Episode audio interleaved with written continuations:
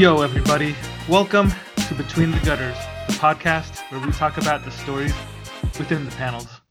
I'm your co host, Drew Tan, and with me is our other co host, Albert Lamb. Howdy ho, everybody.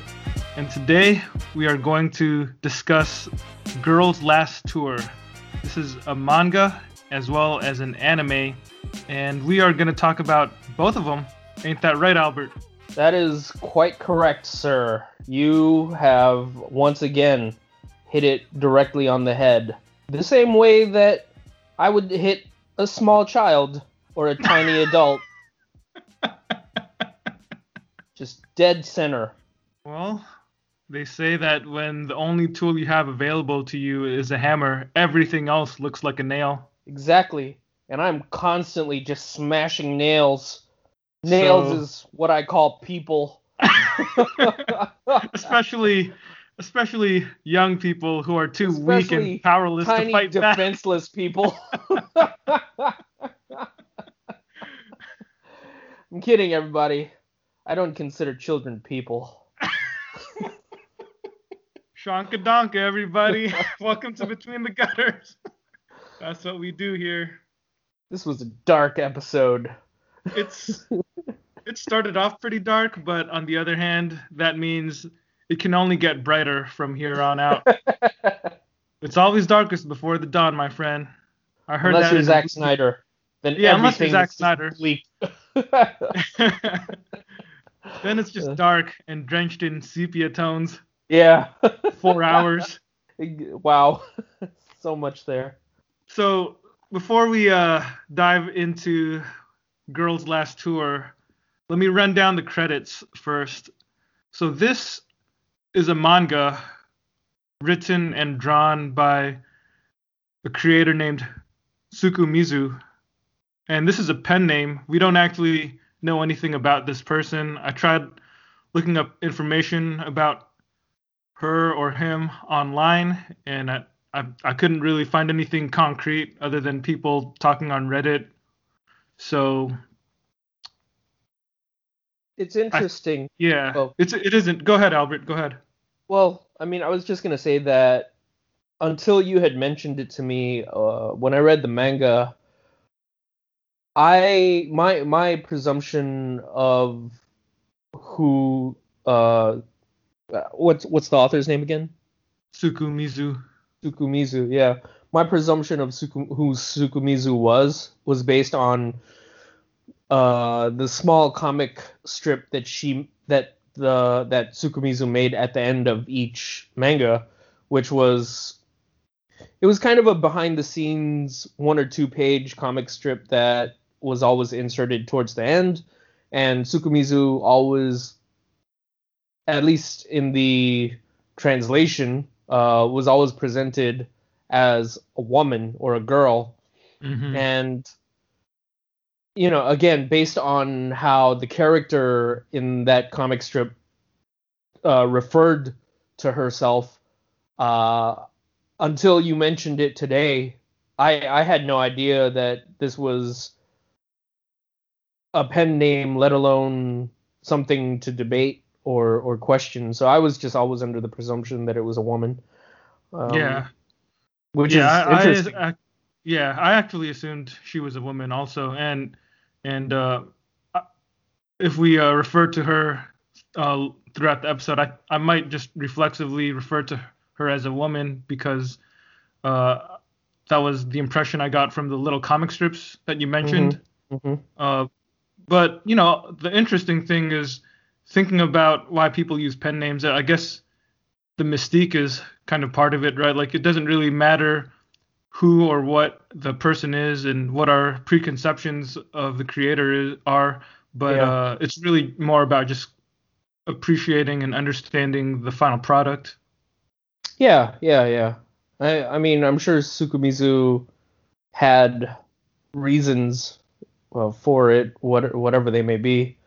Um, but regardless of my ignorance of the author as a person, um, I, there there's a lot that we can glean from the work itself and what it might say about uh, the psyche or the inner workings of Tsukumizu. Yeah, absolutely. Yeah. So getting back to the credits and the details of the manga, this was originally published in Japan in one of the seinen magazines from uh, 2014 through 2018. So it's somewhat recent. It's six volumes. It's not very long compared to other really long series. Mm-hmm. And it was brought over and to America by Yen Press. They're mm-hmm. the English publisher. And these American editions came out from I think 2017 to 2018. And the translator is Amanda Haley with lettering by Sean Michelle Lee.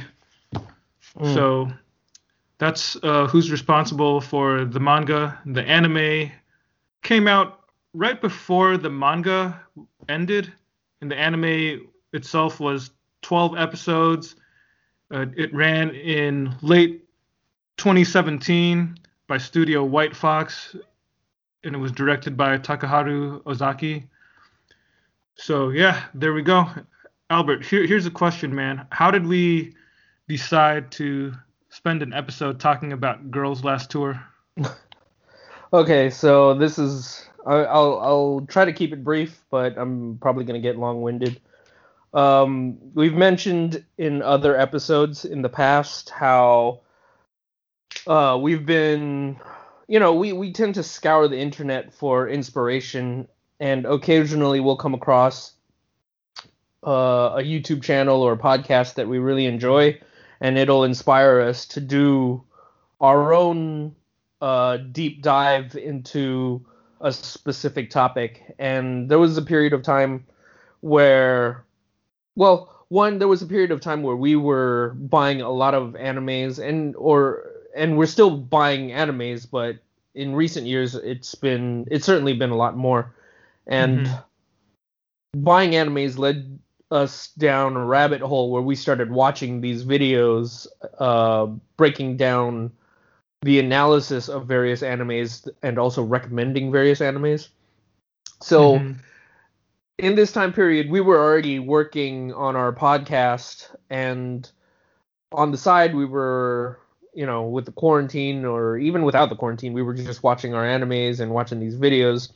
And at one point, you mentioned that some of these videos were just of such high caliber and high quality and just so inspiring to you that you wanted to do more anime.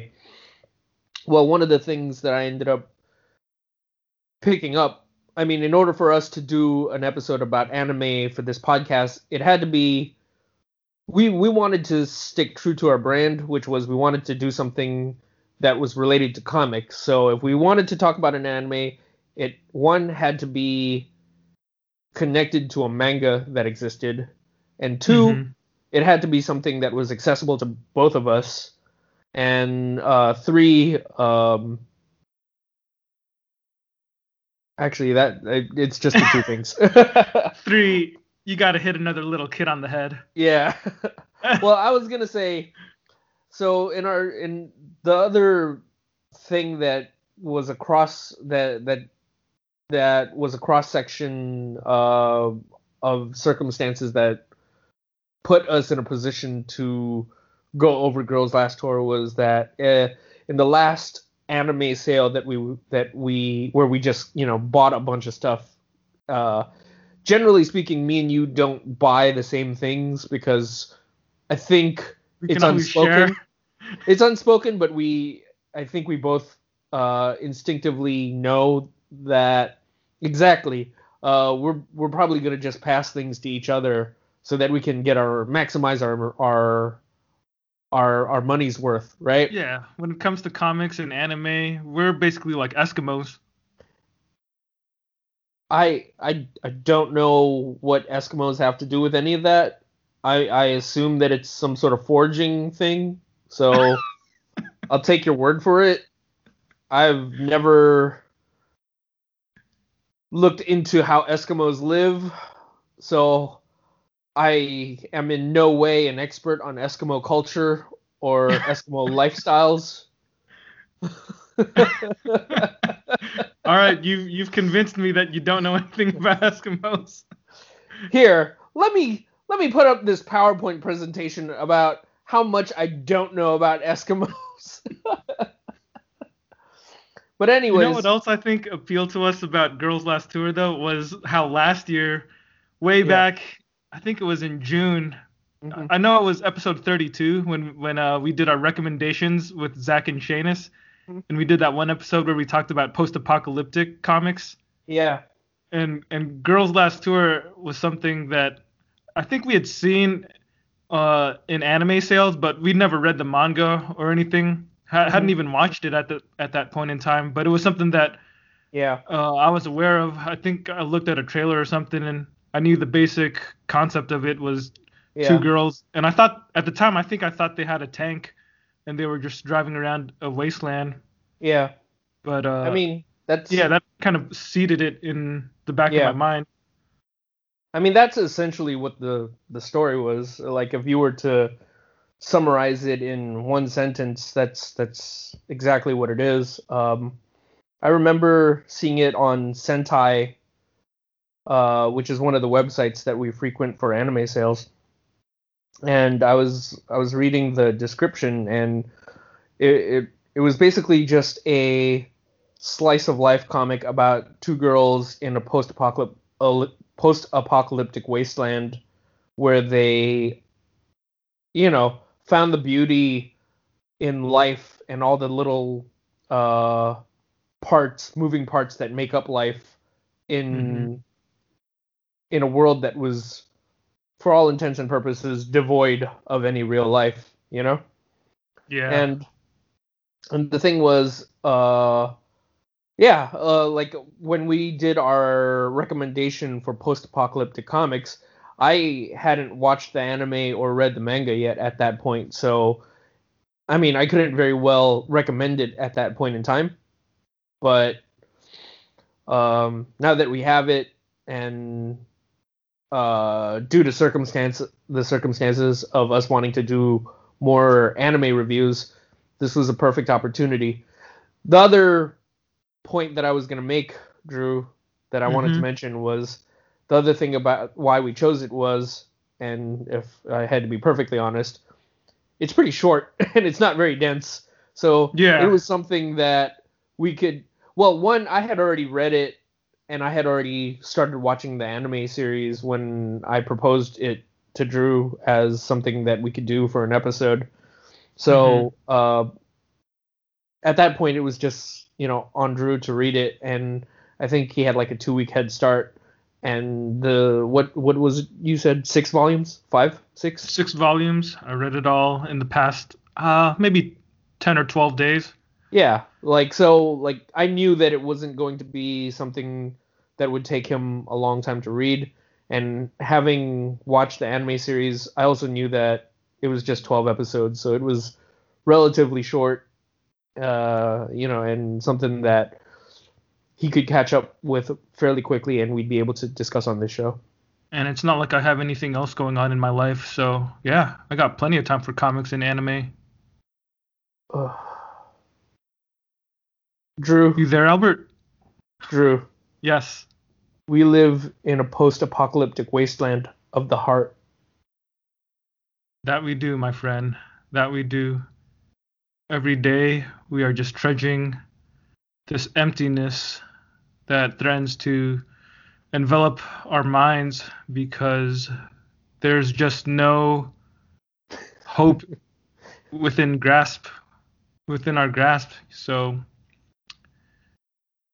uh what what are we talking about albert i don't know but i want a sandwich yeah Food will take your mind off all your problems.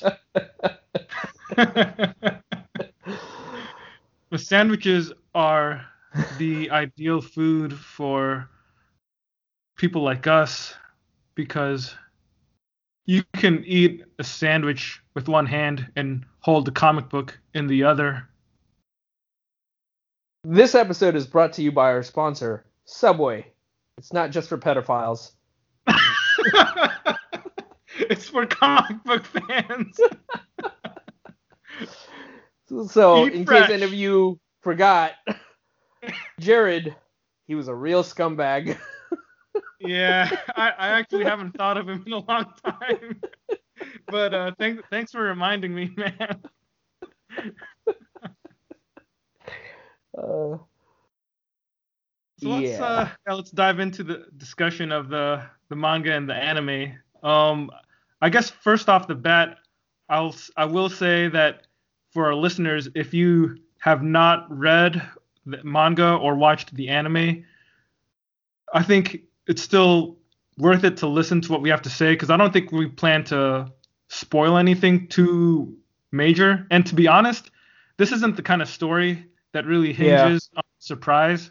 exactly. So I, I, mean, I don't think spoiling is Yeah. really. It, yeah, exactly. It's not the kind of story that relies on. Yeah, like you, you, you got you hit it on the head. It, it doesn't rely on a surprise. yeah, Go ahead. What were you gonna say? I was just gonna say that uh, uh there, it, we're we're definitely gonna talk about different themes within the story, and we'll we'll talk about events and and you know plot elements. So if you really don't want to be spoiled at all, then yeah, by all means go read or watch it. But um, you can also take this as just a, a peek into what you might be missing out on. Like this, this Yeah. is why we recommend this manga and this anime, and Yeah. Um, hopefully we'll we'll be able to communicate and articulate what Yeah. makes it worth your while. And If, if anything, the, the the ending of the manga is it so the the anime actually doesn't cover the entire manga. Like the Mhm. anime uh, only covers the first four volumes, and it still has a satisfying ending in and of itself. yeah, But uh, I'll I will say that uh, it does maybe have a we'll different discuss- feel to it. yeah, maybe we'll discuss the very end of the manga near the end of the episode. Um, Yeah. So you know, if, if we're gonna spoil that part of the manga, we'll we'll give you a warning beforehand. but yeah, we're just gonna be talking about general stuff right now. We'll sound the spoil spoilful alarm yeah, when we get there. exactly. Um, I was gonna say like, well, one thing or maybe two things. One, the first thing being that, um, this manga, this manga is very much a, I'd say it's slice of life, and we've we've discussed uh, slice of life comics on here before. Uh, and so you know, just to give you an idea of what to expect when you enter or yeah, when you jump into the world of Girls Last Tour. Um, and the second thing that I was gonna say, which I guess incidentally so, ties very much into the first thing, is um, you know back to the point you were making earlier about how this really isn't a, a story that hinges on surprises. I, I I'd probably sum it up this way, which is it's a story that's more of an experience Mhm. and you know uh, at least for me personally it's it's something where in the reading of it i can definitely empathize with their experiences even though i've never lived in a post-apocalyptic wasteland you know but it's it's yeah. it takes that element of slice of life stories where it views a particular aspect of of of living and deconstructs it in a meaningful way, right? Mhm. And again, like I I may not have ever uh lived in a war zone or been a, in a post-apocalyptic wasteland, but I know what it's like to be lonely.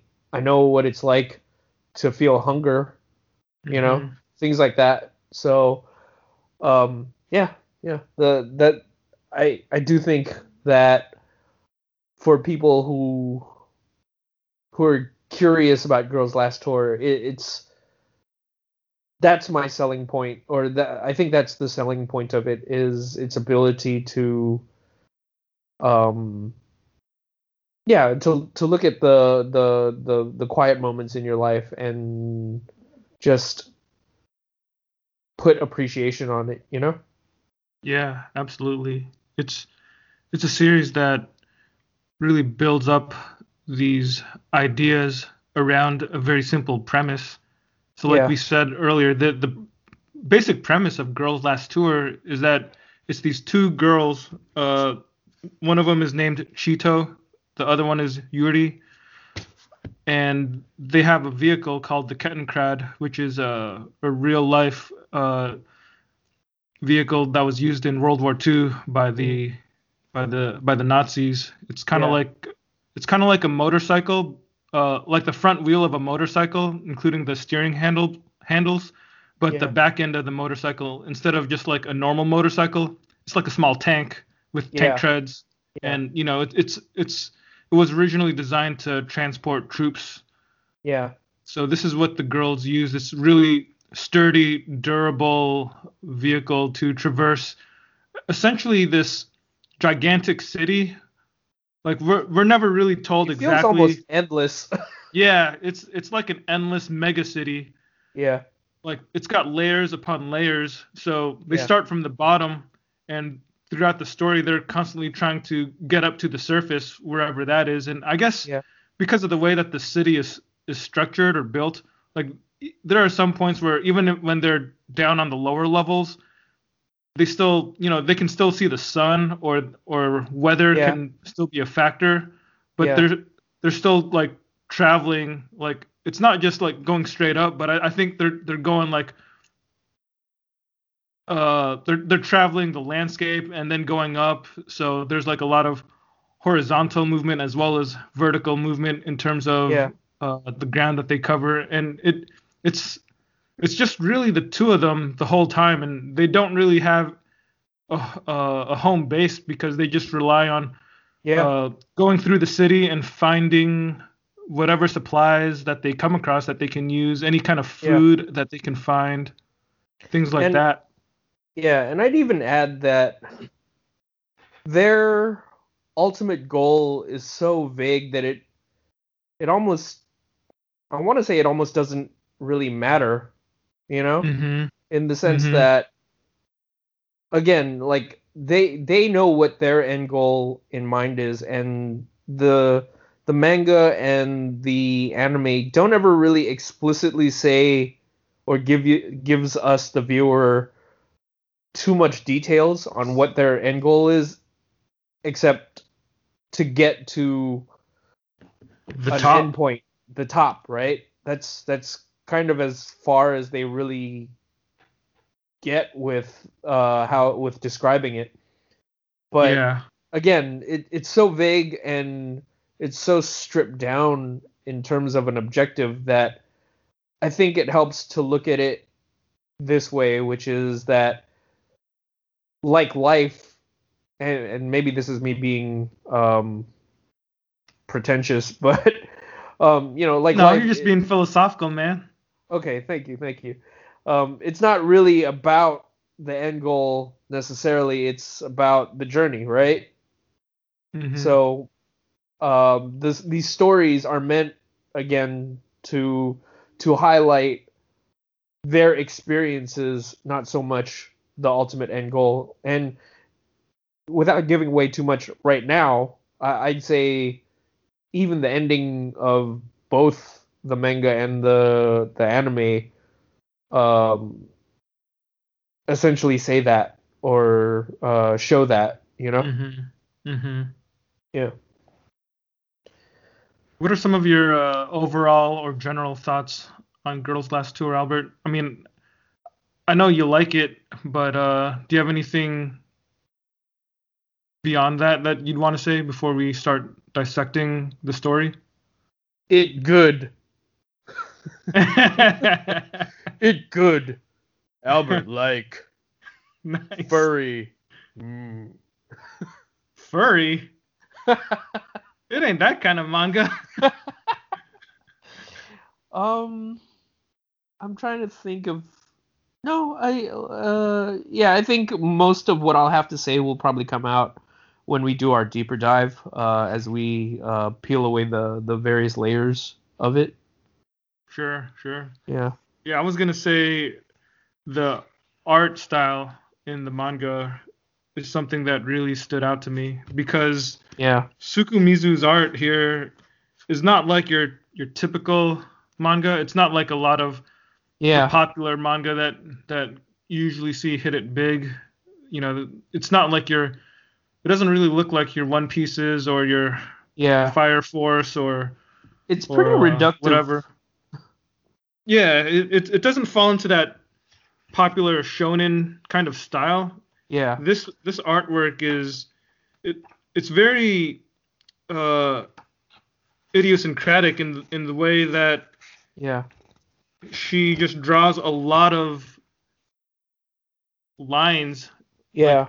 Her her hatching is is like really scratchy and like when you look closely at some of her panels, she doesn't even like stay within the, the lines, you know, like Yeah. like it'll be like a building and then and then like she'll add some shading with some lines, but some of those lines, you know, they're not even like staying within the boundaries of the object that they're supposed to be shading.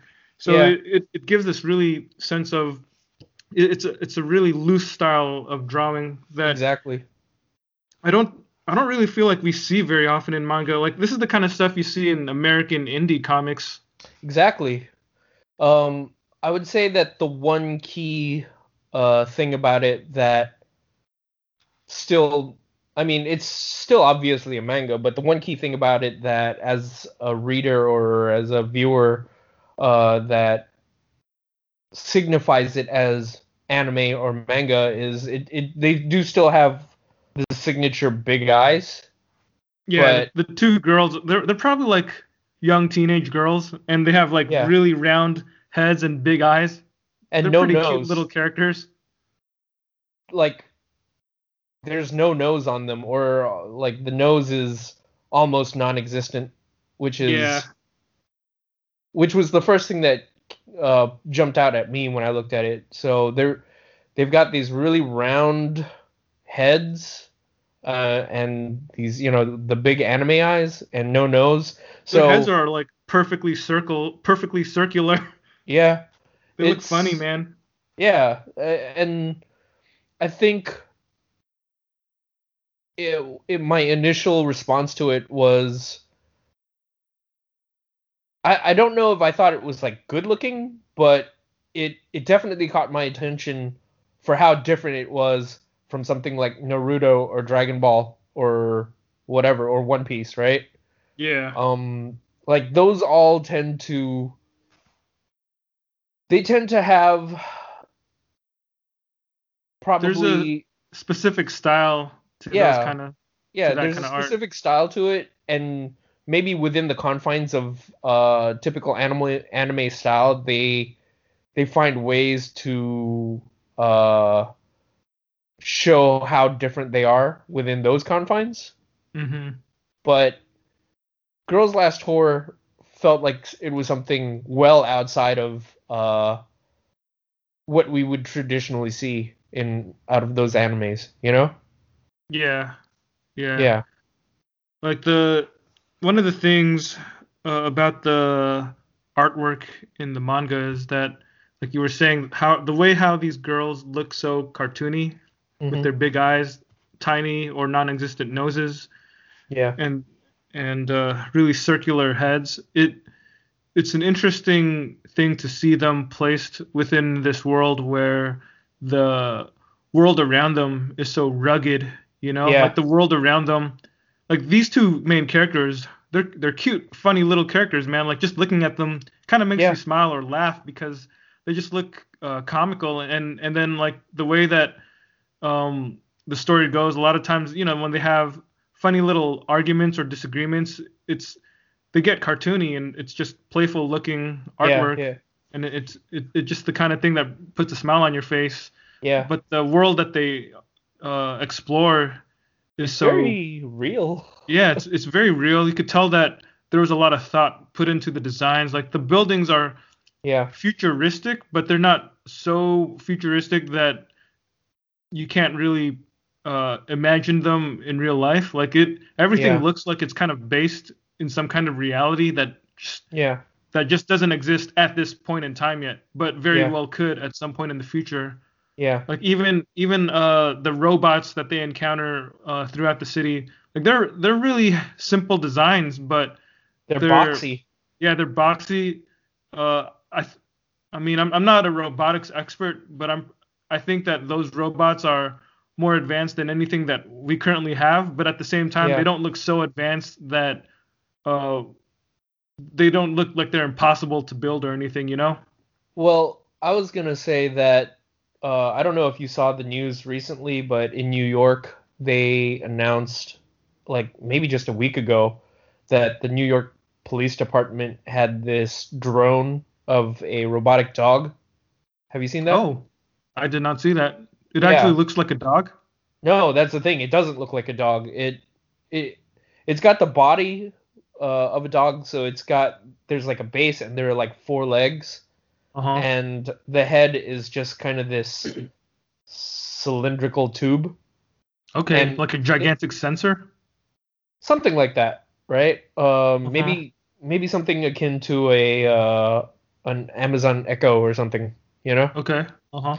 And I'm not sure what they bought it for or what its purpose was, but it feels like it's meant to just traverse uh, different terrain that uh, other drones that run on wheels or tank treads aren't capable of uh, maneuvering. Interesting.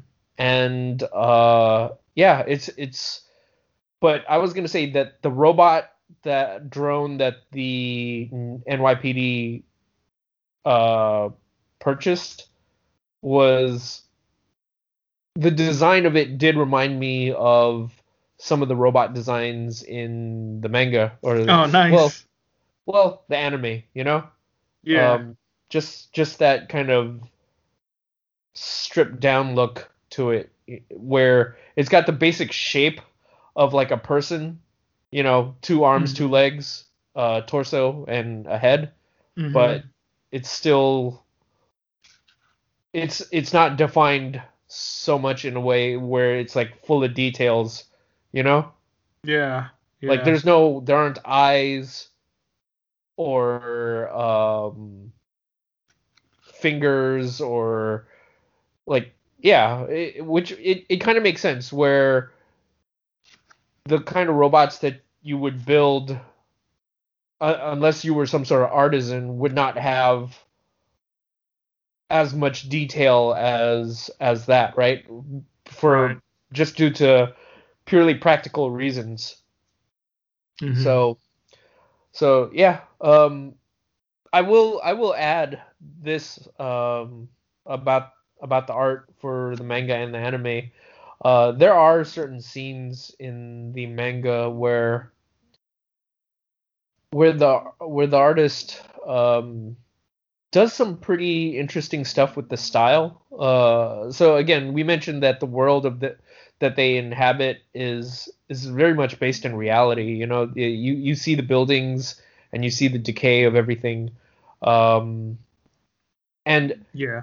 for the most part, you know, buildings look like buildings, but there are certain scenes where, you know, the the artist gets pretty stylized with with everything, Mhm. and there are periods of times where I remember looking at it and I wasn't quite sure what I was looking at, but by that point I was more drawn into the emotional content of what I was reading.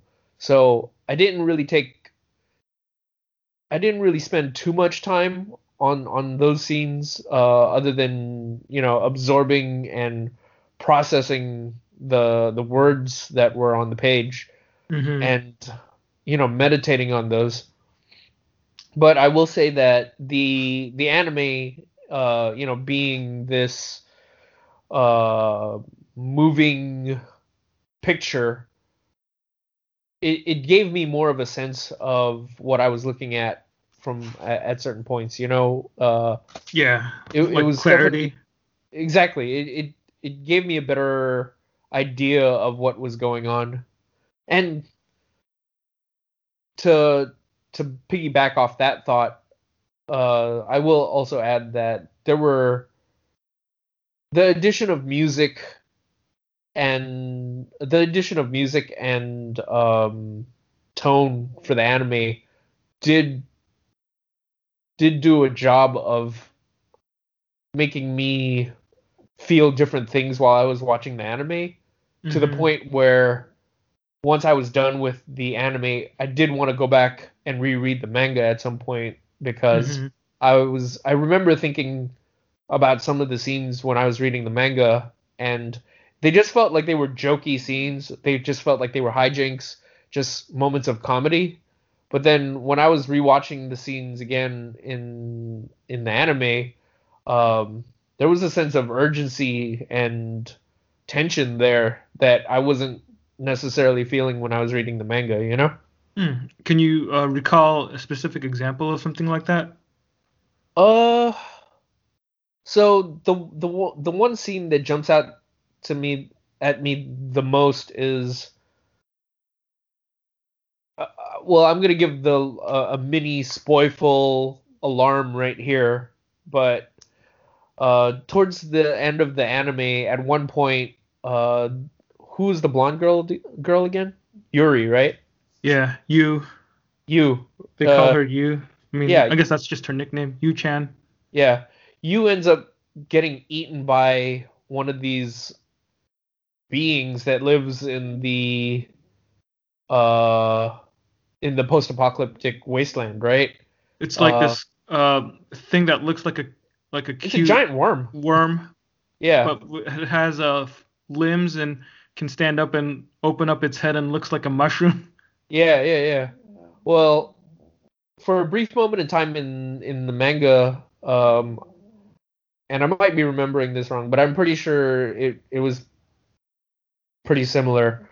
But when I was reading the manga and the this this giant worm thing takes you away, I, when I was reading it, it was more like, oh, this is just them in the world again encountering some weird thing and hijinks are ensuing, right?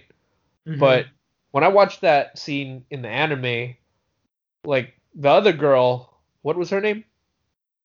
She. She, like, she felt panicked. You could feel the tension there. You could feel her panic for the fact that her friend was gone, you know? Mhm. And I was watching that scene and I was I was moved by that, you know? The just her her frantically trying to get her friend back and it made me want to reread that scene in the manga to see if like I had missed those tones or missed those notes when I was reading it, you know? Well, I, have still got the manga with me, and I've I'm looking at that scene right now.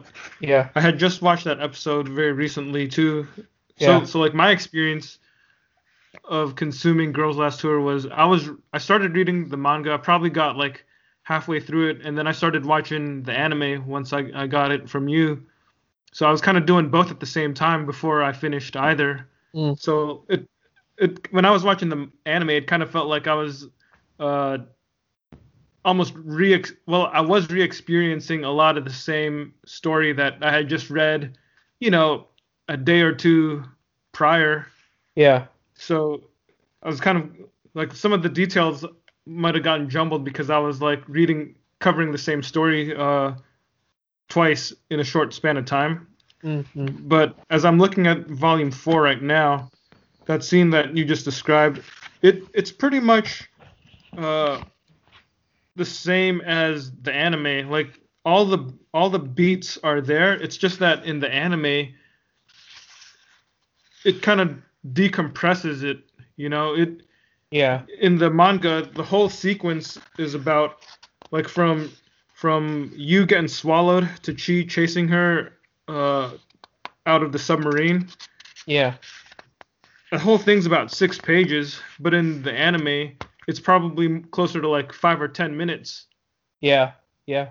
So you just get the sense of a, a greater uh, build up in the, in the show for that particular moment. But I, I do think that the the comic does have that emotional urgency to it too. Because I remember even when, when I was reading it the first time, I read it before. I read this scene before I watched it. Like Mhm. it, it was definitely one of those moments where I could feel Chi's fear at losing her friend. Like even even the the her thought balloons in the manga are the same as the or they mirror whatever she was narrating in the show. So it's like the same emotions, but I think the the show just kind of took its time and expanded on it and made it longer. So there's more scenes of Chi running through the halls and and Yeah. you know things things that only got like one or two panels in in the comic. Yeah. Yeah, I mean, I still, I do feel like I want to reread that because I, I, I do. It's been a couple of months since I read the manga, and I remember reading that scene, and to me, even though the the text showed like the tension uh, that you mentioned, like her her panic, like Mhm. in my mind, I was reading it as it was a it, it was more jokey to me, right? In the sense that oh, um, my friend got eaten by this giant worm. Now I got to go grab her, and it, it was more it it just felt like it was more not necessarily playful, but uh, I guess lighthearted in in the way that I was reading it, you know. So interesting.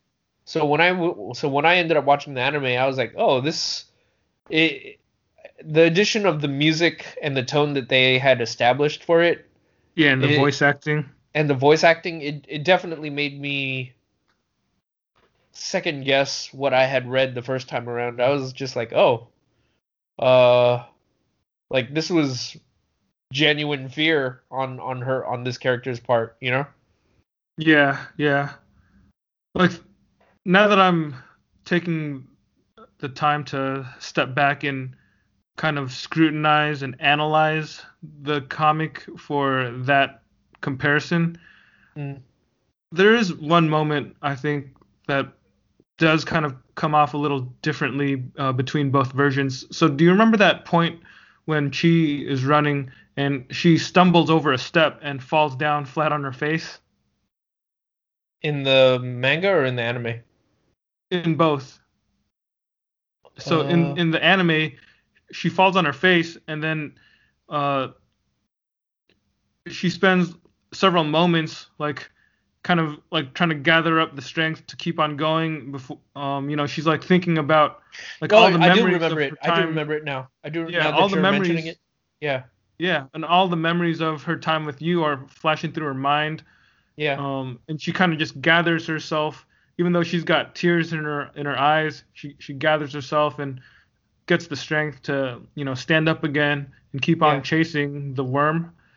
Well, in in the manga, that whole thing is like two panels, right? Like she falls down, and then there's a panel of her. It's like a sliver of a panel too.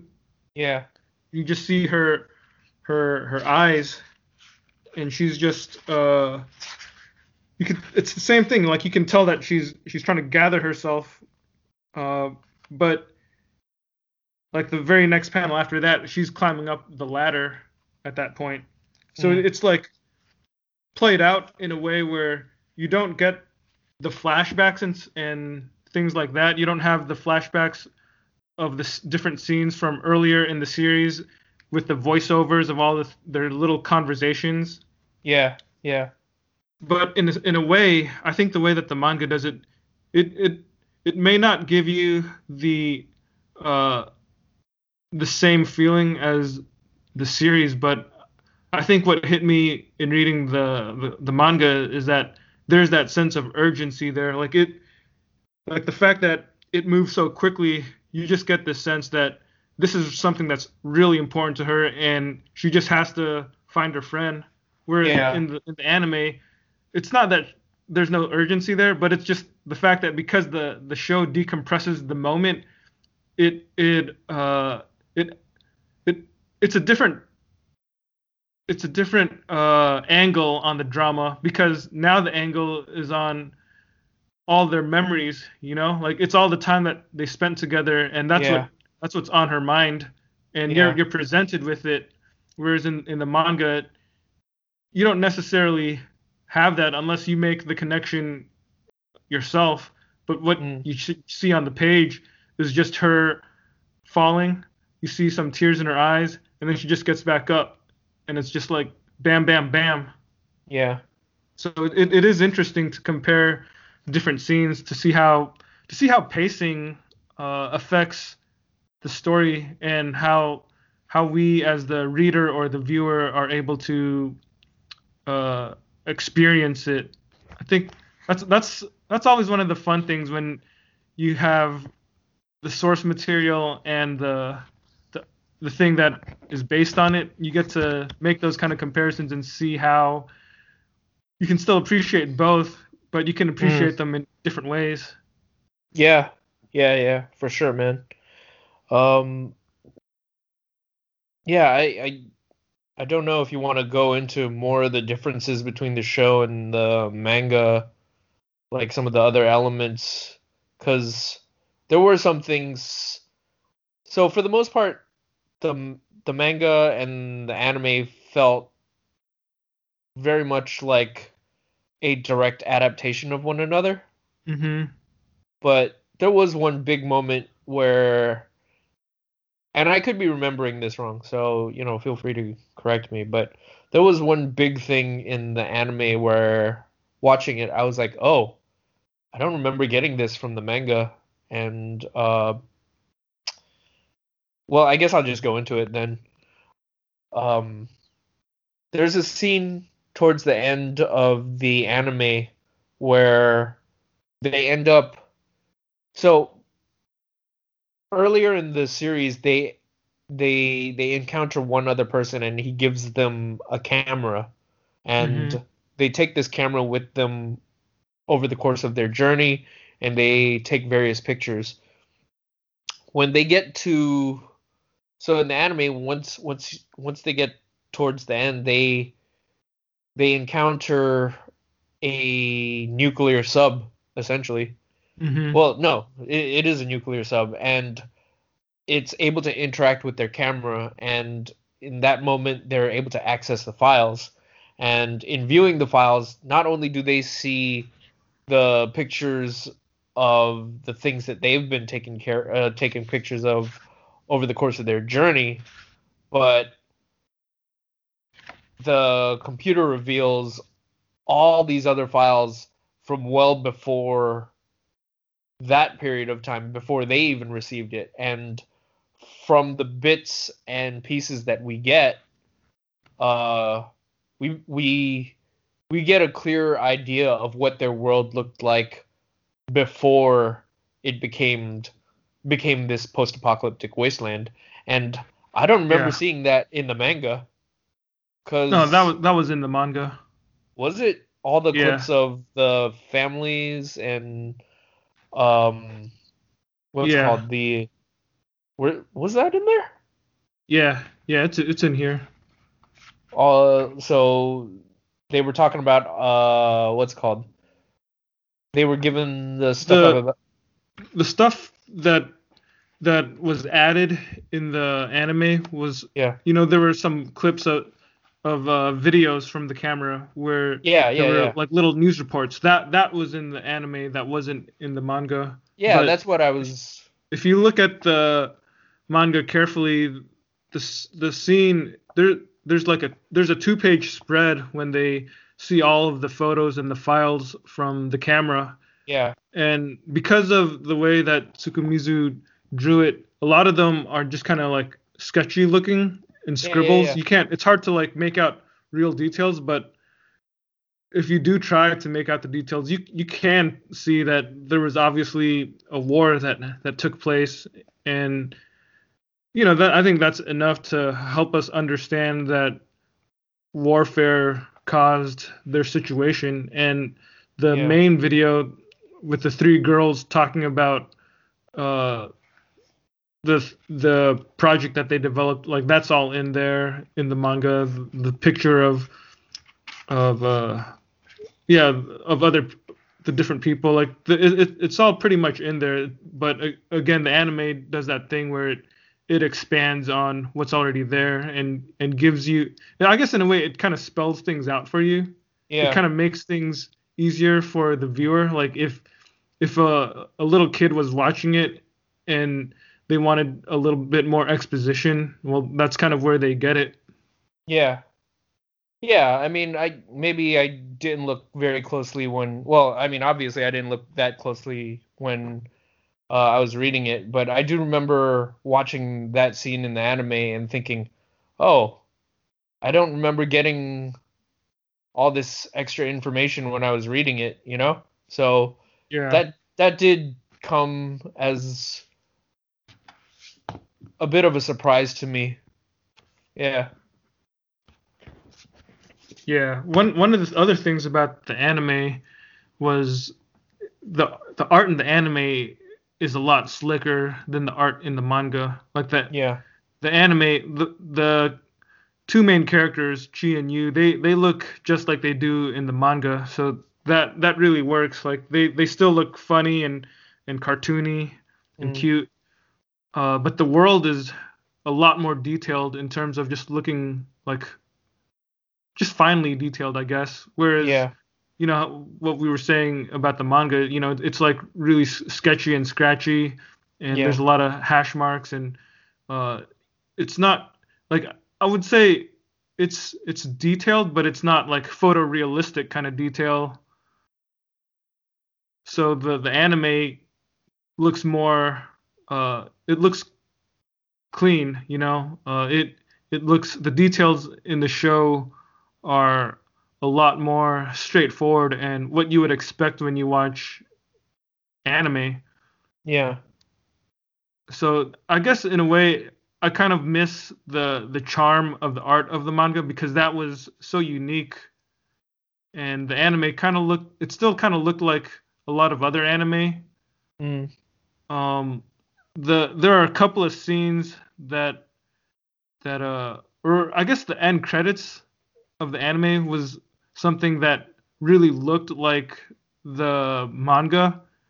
It would have been pretty interesting if they had tried to animate the whole series like that, but I guess I don't know, maybe it was more work or something. Mm.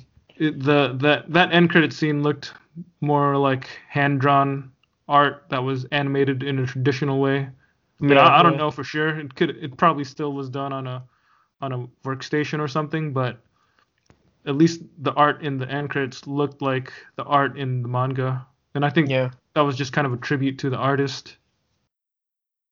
Mm. Actually, speaking of the end credits and the opening credits, the the theme music was pretty stinking catchy. It was. It was. Um, if I had to, if I had to say, um, just as a peek into the inner workings of my mind, um, one of the things that helps me determine, you know, aside from, um, you know, what I read on on on the animes that I buy, uh, the synopses one of the things that helps me determine whether I'll end up buying an anime or not is I will go to YouTube and I'll look up their opening and ending credits. And if if I like it then maybe that's that's my way of uh tricking myself into believing it's going to be better than it is or that it's going to be as good or as great as I want it to be, you know? Is that So- really what you do to, to convince yourself whether you want to buy it or not? Yeah, man. Interesting. Yeah, I I will so I'll look it up and you know, uh there there are a lot of times there are a lot of animes where I'll read the description and I'll be like, okay, I mean on on on the surface it sounds like it could be promising, but I wouldn't really know unless I actually watch it, and I I need something. I need something a little extra to entice me to buy it, something a little extra to convince me, and Mhm. I don't really feel like I get that context from watching like random clips, because Yeah. again, like out of context, it's just like, oh, that's just a scene. It's it's pretty meaningless to me, you know. So Uh-huh. I feel, yeah, I think I tell myself that the opening and the ending credits tend to give me a vibe for what the show is trying to to aim for, and Mhm. based on that, I will decide whether this is a show that I'm gonna want to watch or not. And for the most part, it's worked out for me. Yeah. you know. Yeah, totally, man. Yeah. Well, See that? uh, uh, there were a couple that were misses, but yeah, for the most was part. there something that you saw that had a really great opening theme and a th- great theme song uh, and opening credit scene, but ended up being a mediocre show? Yeah, uh, there was an anime that I ended up buying called Heaven's Memo Pad, and that had an interesting premise, and the opening and end credits was pretty catchy from what I remember, but the show itself was pretty forgettable. Oh, okay. They got Yeah. you though. They got you then. Yeah, yeah. But there are other shows where, you know, in retrospect, I'm pretty glad that I got them. Like, um, Mitsuboshi Colors. Like, that has a pretty great opening uh, theme. And, uh, I, yeah, in, in, in recent memory, I find myself thinking about that show quite a bit. Nice, man. Yeah. One of these days, uh, I might have to check that out from you then. Yeah, man. It's maybe in the top three of the the animes that I've bought. Whoa, nice. Maybe top four. That's Yeah. pretty high. You bought a pretty decent amount. Yeah. Yeah, I'd say so. Were there any particular other scenes or moments in Girls Last Tour that stood out that you'd want to discuss? Yeah. Um we mentioned earlier that uh a lot of Girls Last Tour is is just slice of life and each each chapter of the manga there you could technically I feel like you could read them out of order and you, you might well eh, okay except for the last volume but for the most part you could read them out of order and I, I don't think it would ruin any story for you or anything like that Mm-hmm. maybe maybe some of the stuff with the worm towards the end but um a lot of their stories just revolve around experiences in this world and one of the one of the scenes that i remember from the manga that i also remember from uh the anime is there's this scene where the girls are just they're just sitting and they're having downtime and it starts raining and Yu begins to listen as the pitter patter of the rain comes down and then she starts putting out all these pots and pans because she wants to make more sound and you know it's it's just this really simple moment of her appreciating music you know Mm-hmm. and and and in the anime it's even more pronounced because you actually hear it and Yeah. you end up hearing what the what the final product is so yeah it, it's it's stuff like that that jumps out at me um and that scene in particular was something that um that stuck with me well after I had read it Yeah. another yeah, go that's ahead. definitely a scene in the anime that I think was even more powerful just because it had the sound. Yeah. Whereas in the in the manga, you're just reading it, so you have to use your imagination for the pitter patter and the rhythmic nature of the sound of rain hitting all these different helmets and pots and things. Yeah. So Yeah. when you actually can hear it in the in the TV show, it's it's nice, man. It it, it adds a whole nother dimension to your senses as you take it in. Yeah. And I, I like that scene too because it, it gives you it, it one of the recurring themes of the whole show is or the whole the show and the the manga is that even though these girls live in this dilapidated world and there's a good chance that they are among the two last people left alive on the planet Yeah. they're still able to find things that they can enjoy and appreciate. Yeah. Yeah. And totally. It's, it's the kind of show that reminds you, hey, you you've got access to all sorts of, you know, modern conveniences. You have a home, you have all this and that. You have uh, a way to buy food at a, you know, there's grocery stores and restaurants and and Yeah. things like that. You know, those are simple things that we take for granted and the way that the show is the way that girl girls last tour works is like it, it really reminds you that all the things that we take for granted are things that we should definitely appreciate because not everybody has access to those things Yeah, yeah.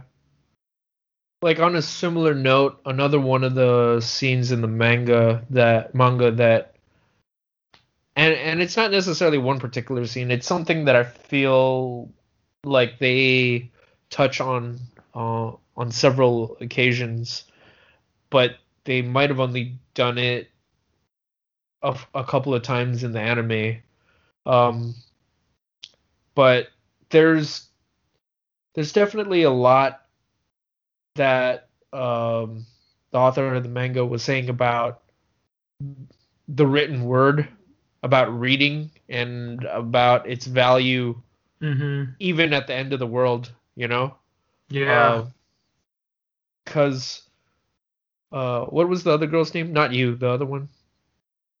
chi Chi, right? Uh, she she still has the ability to read in this world, and you, it's it's lost on her, and yeah and over the course of the series, she's const uh, Chi is constantly writing in her journal, and she's reading her books, and there are even moments where Yu's like, why are we, you know, we're we're we're only able to lug so much stuff around with us, and why are we lugging these books? If we're cold, why don't we just set them on fire if they can, you know, give us warmth? Like what mm-hmm. you know she she fails to see what the value in that is and um you know she she stands up for that and in standing up for that it it hits home as as someone who loves books you know? Mm-hmm. Totally man. I felt the same way. It's like yeah. dude i get that they're in a survival situation but it, it hurts to see them burn books. Yeah yeah. Yeah. For sure. Um yeah it's it's moments like that that really make the show something special. Um one of the other things that i was going to mention was in watching the show in watching the anime and reading the manga one of the one of the things that my mind immediately jumped to was The Road by Cormac McCarthy. mm-hmm And that was that was something that started out as a prose novel and became a movie. And I ended up reading the prose novel and watching the movie on that too. But uh, it's something that I felt was very similar to Girls Last Tour, uh, in that it was trying to hit. It it it explored the theme the uh, the same theme, but it definitely did it in a different way. It focused on different things. So the road in the road by Cormac McCarthy, what ends up happening is it's a story where you have a father and son traversing a post-apocalyptic wasteland, and like Girls Last Tour, they don't really ever give you a lot of details as to what it is that caused their world to to crumble. Mhm. But you get the sense that the world is dying and that uh this father and son are are one of the few inhabitants left in the world. Um, where where I say that uh, the road differs from Girls Last Tour is that Cormac McCarthy intentionally went out of his way to paint the survivors in their world and the circumstances of their world as just this incredibly ugly and harsh place Mhm. and his I want to say that his um his I guess his reasoning behind it was that like Girls Last Tour, he wanted to highlight the beauty of hope and the beauty of of life, you know.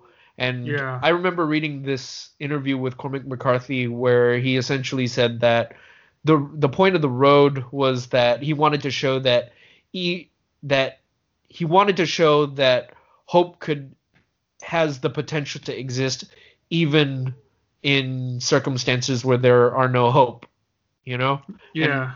it's kind of a crazy thought, but yeah, like there are scenes in the road where um there are they're basically roving bands of cannibals, you know, and we we don't see that in Girls Last Tour.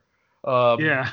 but you know, uh, in spite of the fact that you're you're constantly uh, having these scenes where the father and son are avoiding uh, gangs of just murderers and rapists and just just the worst kind of uh, the the worst kind of dregs that you would expect uh, trying to survive in, in the end of the world hmm um, Girls Last Tour takes a different uh, approach, which is that even though they're they're surrounded by this dead world, uh, so much of their stories are just so lighthearted and charming and like happy, you know? Yeah. It's like you'll have a chapter where they just do their laundry.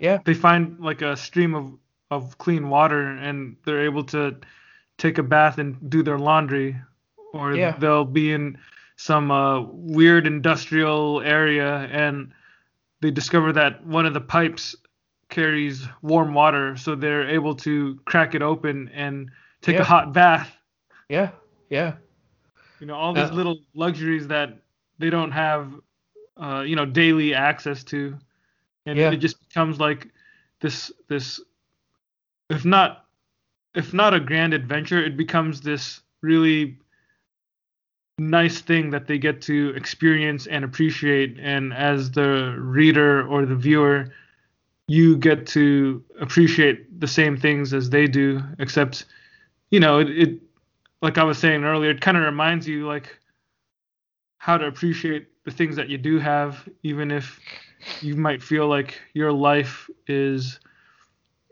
i don't know a letdown or disappointing or whatever there's always something that you can find uh, pleasure in joy in yeah, for Yeah. sure. yeah, exactly. Because these two girls, they they really have nothing. You know, like they're Yeah. they're in a in an apocalypse post-apocalyptic wasteland where everything is destroyed. There are no other living, almost no other living creatures. Like they they don't even you don't see birds, you don't see wild animals, you don't even see insects in the entire thing. Like it, Yeah. it's the two of them, and then in the course of the story, there are two other people that they meet for short time. They they uh you know spend a little bit of time with them, probably like a couple days or a couple weeks, and then Yeah. you part ways. and then near the there's that scene uh, midway through where they find the little worm people, or I guess the big worm people too. Yeah. So that that's uh, but they don't they don't really travel with them. And then there's Yeah. another scene where they find like artificial intelligence, and another story where they find a a robot. Um, you know, so but for the most part, they're pretty much the last two people, and there's nothing really they can do to. They can't fix the world. Like, what are they gonna do? They can't. They can't do Yeah. anything to change things. They can't. They can't restart society. Yeah. All they can really do is keep going forward and try to reach the top. But All they can do is live. yeah, all they can do is live. Exactly. Yeah. And even if they they reached their goal of getting to the top, like they they don't even know what's out there. There's no guarantee that they can find uh you know a comfortable life or you know find a place where they can just stop traveling and grow food or you know do things that are the basic that are basic to their uh, n- uh necessities and stuff. Like they they can't really do the stuff. They can't really find anything that there's no promise of them finding anything that will allow them to Yeah. settle down and just you know live comfortably. Yeah. Yeah. And yet somehow the the charm of it all is that it doesn't really matter. Like they have they have Yeah. each other and they're able to still find the will to keep on living. You know, Yeah. maybe it's because that this kind of life is all that they've known, so they they don't really Yeah. they don't really feel a sense of regret at what they've lost or anything Yeah. like that. It's just, oh, this is how life is, and you know, nobody wants to. They don't want to kill themselves or anything like that. Yeah. They just they're just gonna do what they can to keep on living. Yeah. Like I think it's interesting that we get so little backstory, uh, you know, that we mentioned earlier, uh, that you know, when we start the story, it's all it's all in uh medias res, right? So Mhm. the girls are already living this way and it's almost like it's almost like we're a blank sl- you know, because we as the viewers are blank slates, it it allows us to connect to these girls just entering this world with nothing, right? So Yeah. so in the way that we view them um just existing in this in in this almost like vacuum of information regarding like because again they don't have anything to compare it to hmm it gives us the range to really just focus on appreciating those things in their lives you know Yeah. it, Yeah. it that totally makes sense um yeah the the one thing the other thing that i wanted to mention that that was a a, similar similarity to the road was um back to that uh interview that i read with cormac mccarthy uh actually that it it might not have been cormac mccarthy it might have been the director of the film of the road um but one of the things that he was talking about when he was making the movie, uh, and I forget the director's name, was that he. Oh no no, it was Cormac McCarthy. Cormac Mhm. McCarthy was saying that one of the things that he wanted to drive home when he was writing his prose novel was that he constantly wanted to remind readers of how hungry these two characters were like just Mhm. how much food made up like how important it was to them on in their daily lives and how much of it made up uh just took up so uh, like so much how much headspace thinking about food took up for these two characters Yeah. and we definitely see that in the anime and the manga as well uh Yeah. they're just constant like I, I I don't know what the total amount of minutes is in the in the anime, uh, but you know it's it's a good chunk of the series is about them looking for food or just stumbling upon food. You know, Yeah. One of the things that uh, stood out to me was how they have this. Uh, every so often, they have these conversations that, for us as the reader or the viewer, they they're actually kind of like existential f- philosophy. You know, like it, it's Yeah. kind of philosophical kind of Totally, conversations where- totally. where they're talking about I remember this one conversation in particular where the girls were talking about time. I think they're riding a train or something, um, like one of those automated trains because again this the this massive city that they're in it, it's like so gigantic and even though it's run down there are still some automated things that are still working even though things are still breaking down and looking dilapidated but there's this gigantic industrial train that they jump on and or they get on and they're able to travel quite some distance in that train. And start talking about all the time that has passed. And I forget exactly what the dialogue how what lines of dialogue they say but uh, one of them I think it was Chi at the end of it she says that the way oh I, I think I remember it now. So like they're, they see a clock and it's a, this old broken clock you know just like a normal dial clock that we have today an analog clock and it's, it's not working anymore and you start talking about how people in the past used to use these clocks to tell time Set their life. yeah they they Yeah. set their lives according to these clocks and that's how they you know decided where What they could do. go and what they could do Yeah. and then they did I a little bit that. more musing. Uh, the girls mused a little bit more about the topic, and I think at the end she said something like, "The way we measure time is by how much food we have left," Yeah. and that was.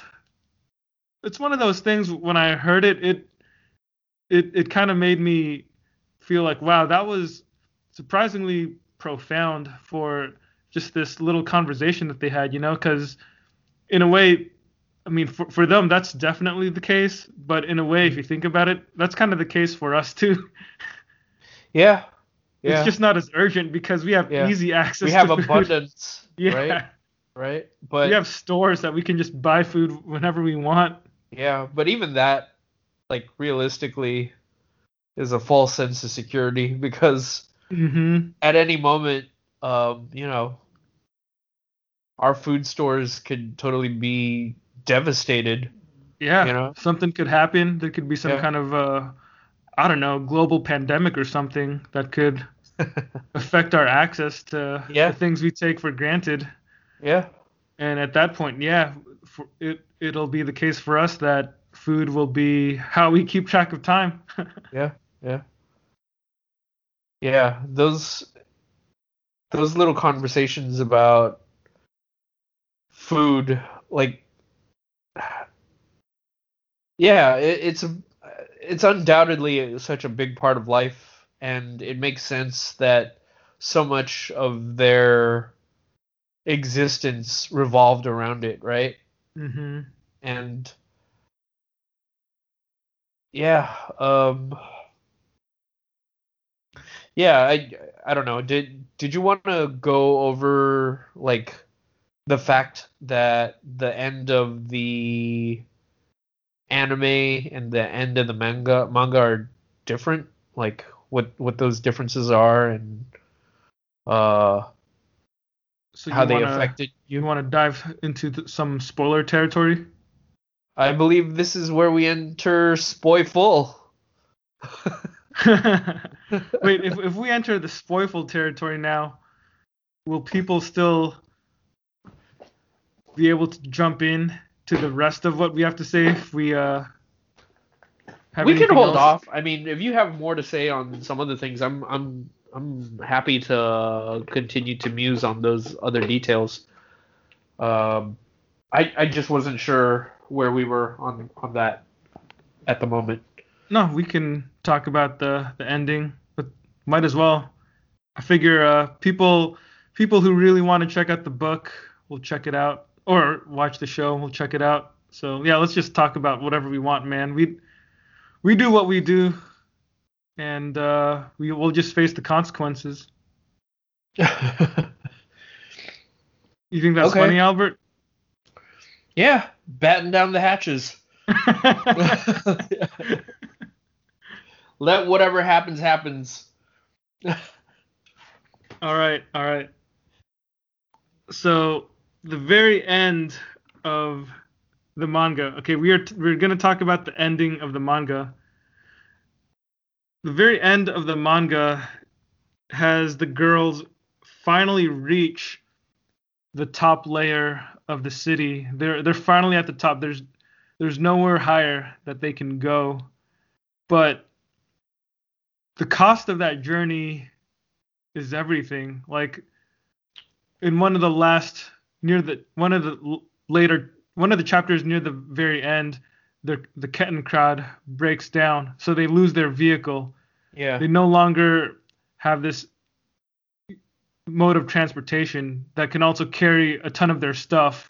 Yeah. So they have to pack whatever it is that they can fit on their bodies in backpacks and whatnot, and then continue on on foot. So they're just journeying and running low on supplies to the point where she has to start burning her books in order Yeah. to so they can have a fire when you know because it gets cold at night and stuff like that Yeah. you know and and those books are important to her but for the sake of survival she's willing to do it and Yeah. it gets to the point where they use up all her books and she has to use the pages of her personal journals which is Mm. even you know more heartbreaking for her but for the sake of survival again they do what they have to do Yeah. and by the time they get up to the very top they They have don't really have left. any more food or water left. Yeah. Like they just like they get to the top, they eat their last meal or whatever the final rations that they had were, um, and just go to sleep. And before they go to sleep, they just tell themselves, "Well, we made it to the top. We don't know what we're gonna do now, but yeah. we'll figure it out tomorrow. You know, it's gonna be another day. Let's let's just rest here and just figure it out tomorrow. And that's pretty much how it ends. And then Yeah. and then the camera kind of zooms out. You know, like we see them on top of this, I don't know, like a platform or something. And Yeah. then we just zoom out of the world, and you know, that's that's it. Yeah.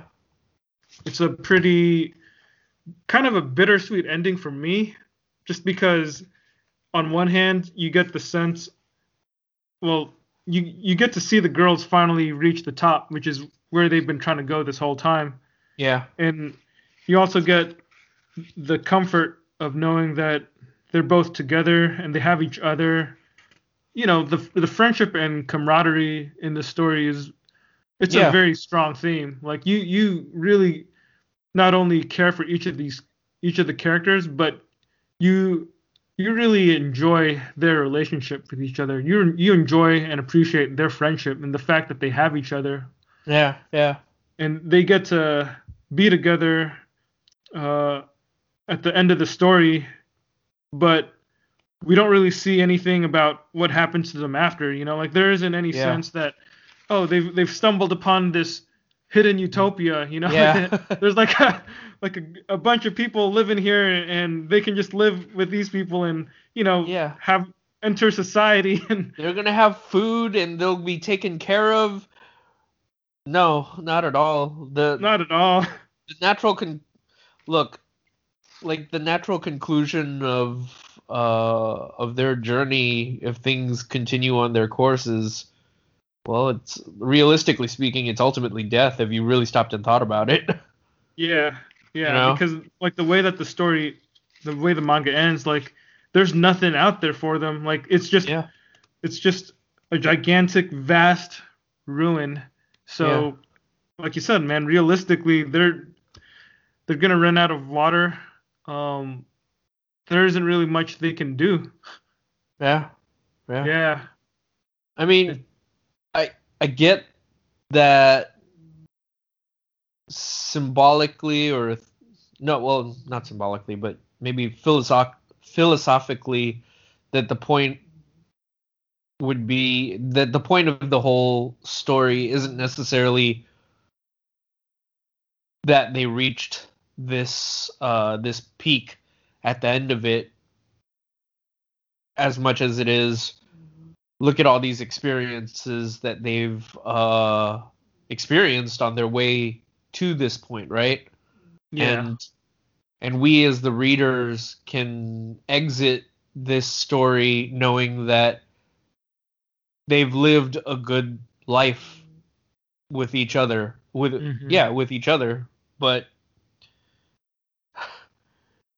it, yeah it's it's the sort of thing where like if you pull on that thread a little too much it it, it can be a little heartbreaking you know yeah, totally. you know like totally. I when I think about it, it that isn't to say that I I don't embrace the the uh the reality of their situation, but um maybe I try to focus more on on the more positive aspects of it of of of that entire of of Mhm. the entire manga, but uh but the reality of it always does creep back in towards the end. Yeah. Yeah. But I, I think Uh, it's a pretty powerful ending, man. It, it's it's contemplative for sure. Like it, it ends on a series of double page spreads, and each of the spreads is just the world that they inhabit. Yeah. It it gives you this sense of how small two people really are Yeah. in Yeah. this city, and it, it it reminds us how small we are on this planet, man. Yeah. I mean, now that you mentioned it, how the way that it's drawn where it's the panels are just zooming out and all you see is more of the city. Like even that is pretty bleak in and of itself, right? If you really stop Mhm. and think about it cuz again, like maybe the two girls don't end up stumbling upon some hidden utopia or whatever.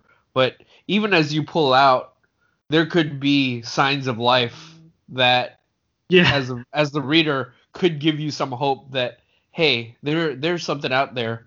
But the fact that with each panel, every time you pull out, all you see is more city. That just cements the fact that yeah. that might just be it. You know? exactly.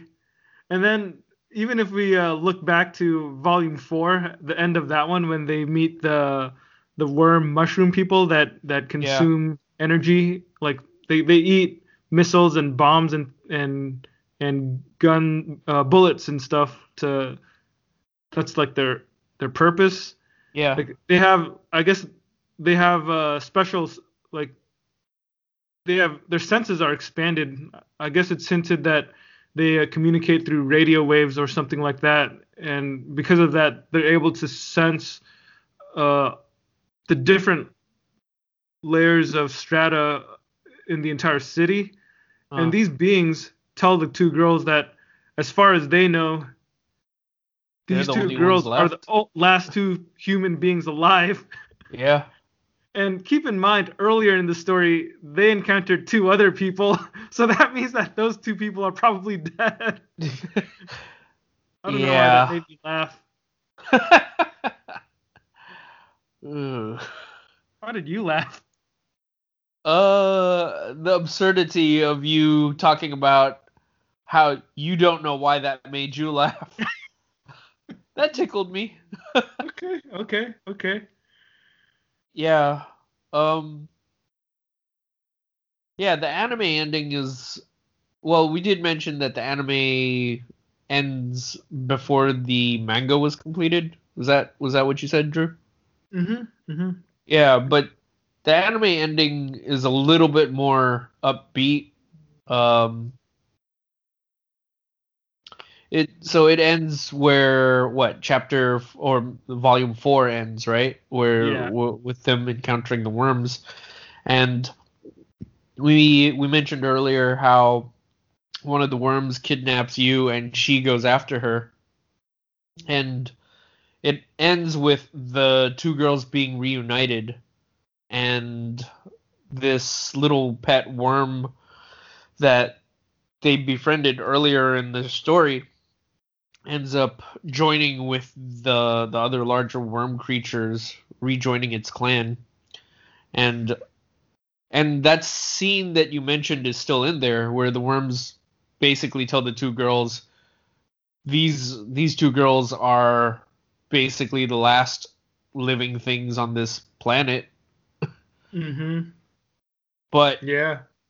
but the last the last scene of the the episode from what I remember was the girls pack up the the vehicle that they're on and you know they get ready to move on t with their journey and she is talking and I think you hear her in internal monologue but she basically says whatever happens out there as long as we have each other like that's what's important to me right Yeah.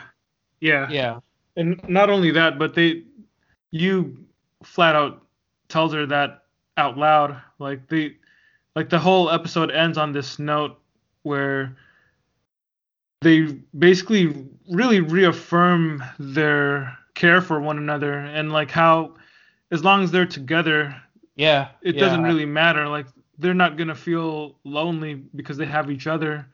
yeah. And that that's a scene that is not in the manga.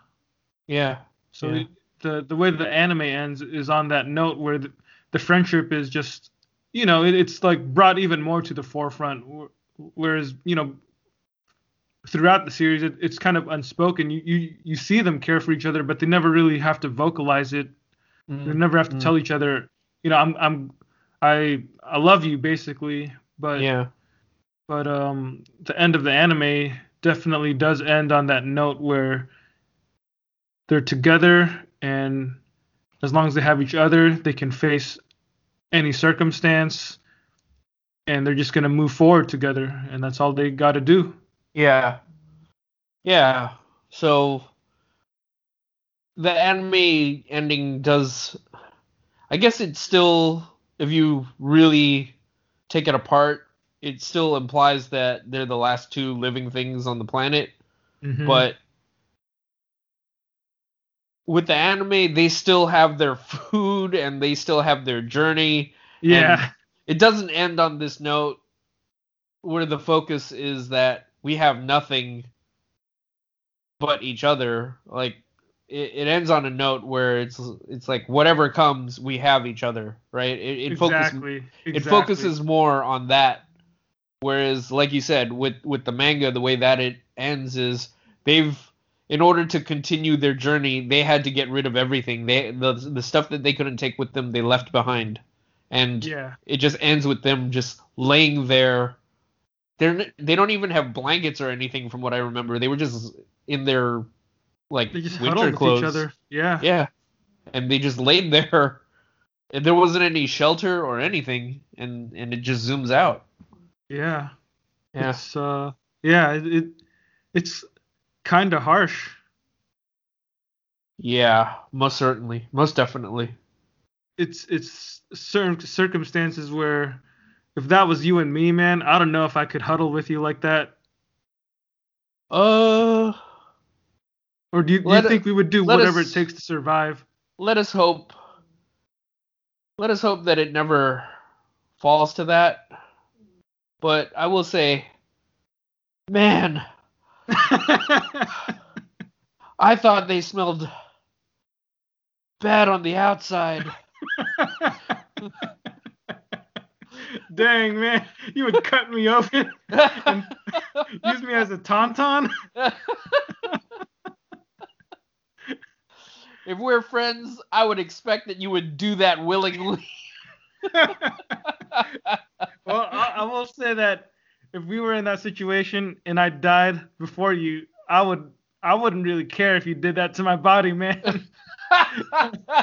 but if you if I was still alive and you wanted to cut me open, I probably wouldn't let you.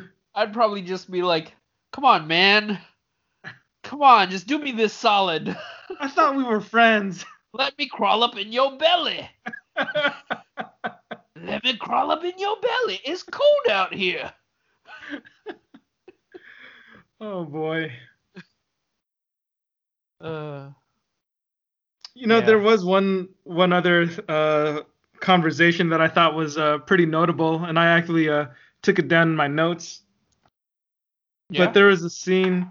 It it wasn't from the ending, um, but it was just during one of their adventures.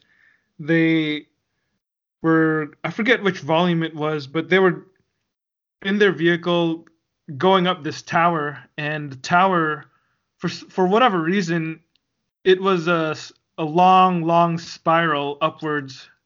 Do you remember that scene? I do remember that scene. So they were taking the the what's the vehicle called again? The Kettenkrad. The Kettenkrad, and they were in the anime. From what I remember, they were like riding around in it, but it was like a crazy fragile stair stair stairwell or whatever you call it, right? Yeah, yeah And at one point, they like just charge forward, even though it's clear that the thing's like falling apart. Yeah, yeah. Yeah. So yeah, they they basically like went up the spiral tower as far as they could, and then they had to go up those ramps that fell apart on them.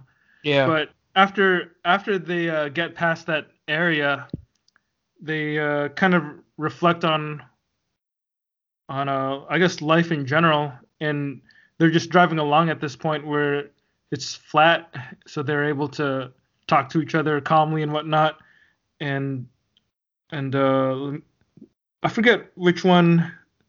I think it's Chi. I think she she was saying, we sleep, wake up, eat, and move, then sleep again. When you think about it, our lives go around and around too. That means life is just a spiral. Where will Yeah. we we- where will we end up when we reach the end of the spiral? Like that That's that little snippet of a conversation is just one of those philosophical bits, man, that it's like you read that scene and it kind of makes you want to like reread it right there and then. I was gonna say it's a little haunting. It is, man. There there's something there's something poetic about that, you know? It yeah. it definitely it's not like these are ideas that are groundbreaking necessarily, but I think Mm, just mm. seeing them presented in a story like this when you're not really expecting those Yeah. kind of existential questions being posed, it it's kind of interesting, man. It it Yeah. it makes it entertaining, but it gives you it makes it more artistic too, you know? Yeah. It's I like it's definitely not the Walking Dead variety of post-apocalyptic stories or or Mad Max or anything like that. Yeah. You know? Um one of the things that it did remind me that that your your um, comment did make me think of was it it made me think of um that play uh waiting for Godot Oh yeah.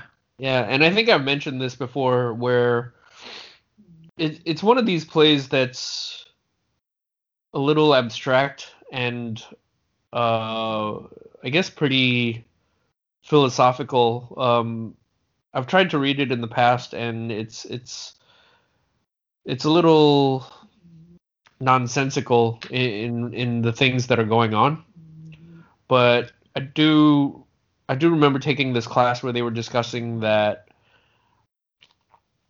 Waiting for Godot might could be interpreted as a post-apocalyptic story in the sense that it's really about these two characters the only two characters in their world Mm-hmm. at the end of uh you know at the end after their apocalypse and it's interesting if you if you view that play through that lens because it's it's these characters who who no longer have any purpose because in the post-apocalypse what's happened is whatever purpose you had been waiting for has already occurred and now Yeah. that you're in this new world where the end has happened, yet you still live on. What what is your purpose? What and and the two characters in that play are kind of obsessed with waiting for this fiction, this imaginary character Godot. Every day Yeah. they come to the same spot and they wait for Godot to show up, and the play ends with Godot never showing up, and they go back home only to come back the next day and do it all over again. You know, it's this constant waiting game for um for for the end, even though the end has already come, which is kind of crazy when you think about that, right? and Yeah. yeah, and and I appreciate that sort of uh philosophical aspect to uh to the post-apocalyptic genre, you know? Mm-hmm. So mm-hmm. so so yeah, Girls Last Tour definitely uh is right up that alley in, in that sense, you know? Totally, man. Now, would you, if you had to choose, would you, do you prefer either the manga and the anime over the other, or like, if you were, yeah, I guess in terms of your personal preference, if you have one, or if you were recommending someone to check it out, would you want them to start with the anime or with the manga? Um I think so what I'd say is I think they're a package deal. I think they're they're there's something that if you're going to experience it I would recommend that you experience them together cuz I do think that the subtle differences in both of the both of the material uh enhances the other or Mhm. it, it enhances the overall um it enhances the overall girls last tour as a concept overall right Um, right, right. but I would say that as a personal preference, I think I think I would recommend that people start with the manga first, um, if only because that was the thing that came out first, and um, I guess I'm a stickler for that sort of thing, where because that was what was created first. Uh, as far as I can tell, that's that's the original vision before they decided to alter it in the second iteration, which was the anime essentially, right? Right. So I do feel that it's best to expose yourself to what is initially or yeah, what what what what's the what what is what could be considered the original vision before you take on any of the supplementary stuff. hmm Yeah, that makes sense. Makes sense. What about you, Drew? I think I'm the same. I, I generally prefer the source material, especially if I'm. Well, I guess. Well, I don't know if I would say it's that way all the time in terms of what I would recommend to people, but I think for my personal preference, I almost always would choose the source material Yeah. like the the adaptation would have to be something really special in order for me to pick that over the source material. Mm. It's kind of like when you have a good when you know a good song and then somebody else does a cover of that song. Like it's still a good song, but you'd probably still rather just listen to the original version Yeah. unless unless the person that does the cover does something so amazing that it it actually blows the original out of the water, you know. But that Yeah. that's pretty rare. That's like that's like Johnny Cash covering Nine Inch Nails, you know. It's like yeah. Yeah. that you don't really see that kind of thing happen too often. yeah, for sure. And In fact, that's probably the only uh yeah, the only that. cover that's better than the original. Yeah. Most of the time Yeah. it's Kanye. Most of the time what you what you end up with is Kanye West. yeah, he'll he'll just layer an extra drum track over the over the song and call it call it a day. well, I'm out. Oh man. But yeah, I I agree with you in in the fact that both of them complement the concept of Girls Last Tour very well. Uh, I think what one thing I would say though is if you're gonna consume both, I'd say read the manga first and maybe wait a little while before you watch the anime. Because I think the way that I did it, where I was reading it and watching it at the same time, it, it kind of just made all the storylines jumble together.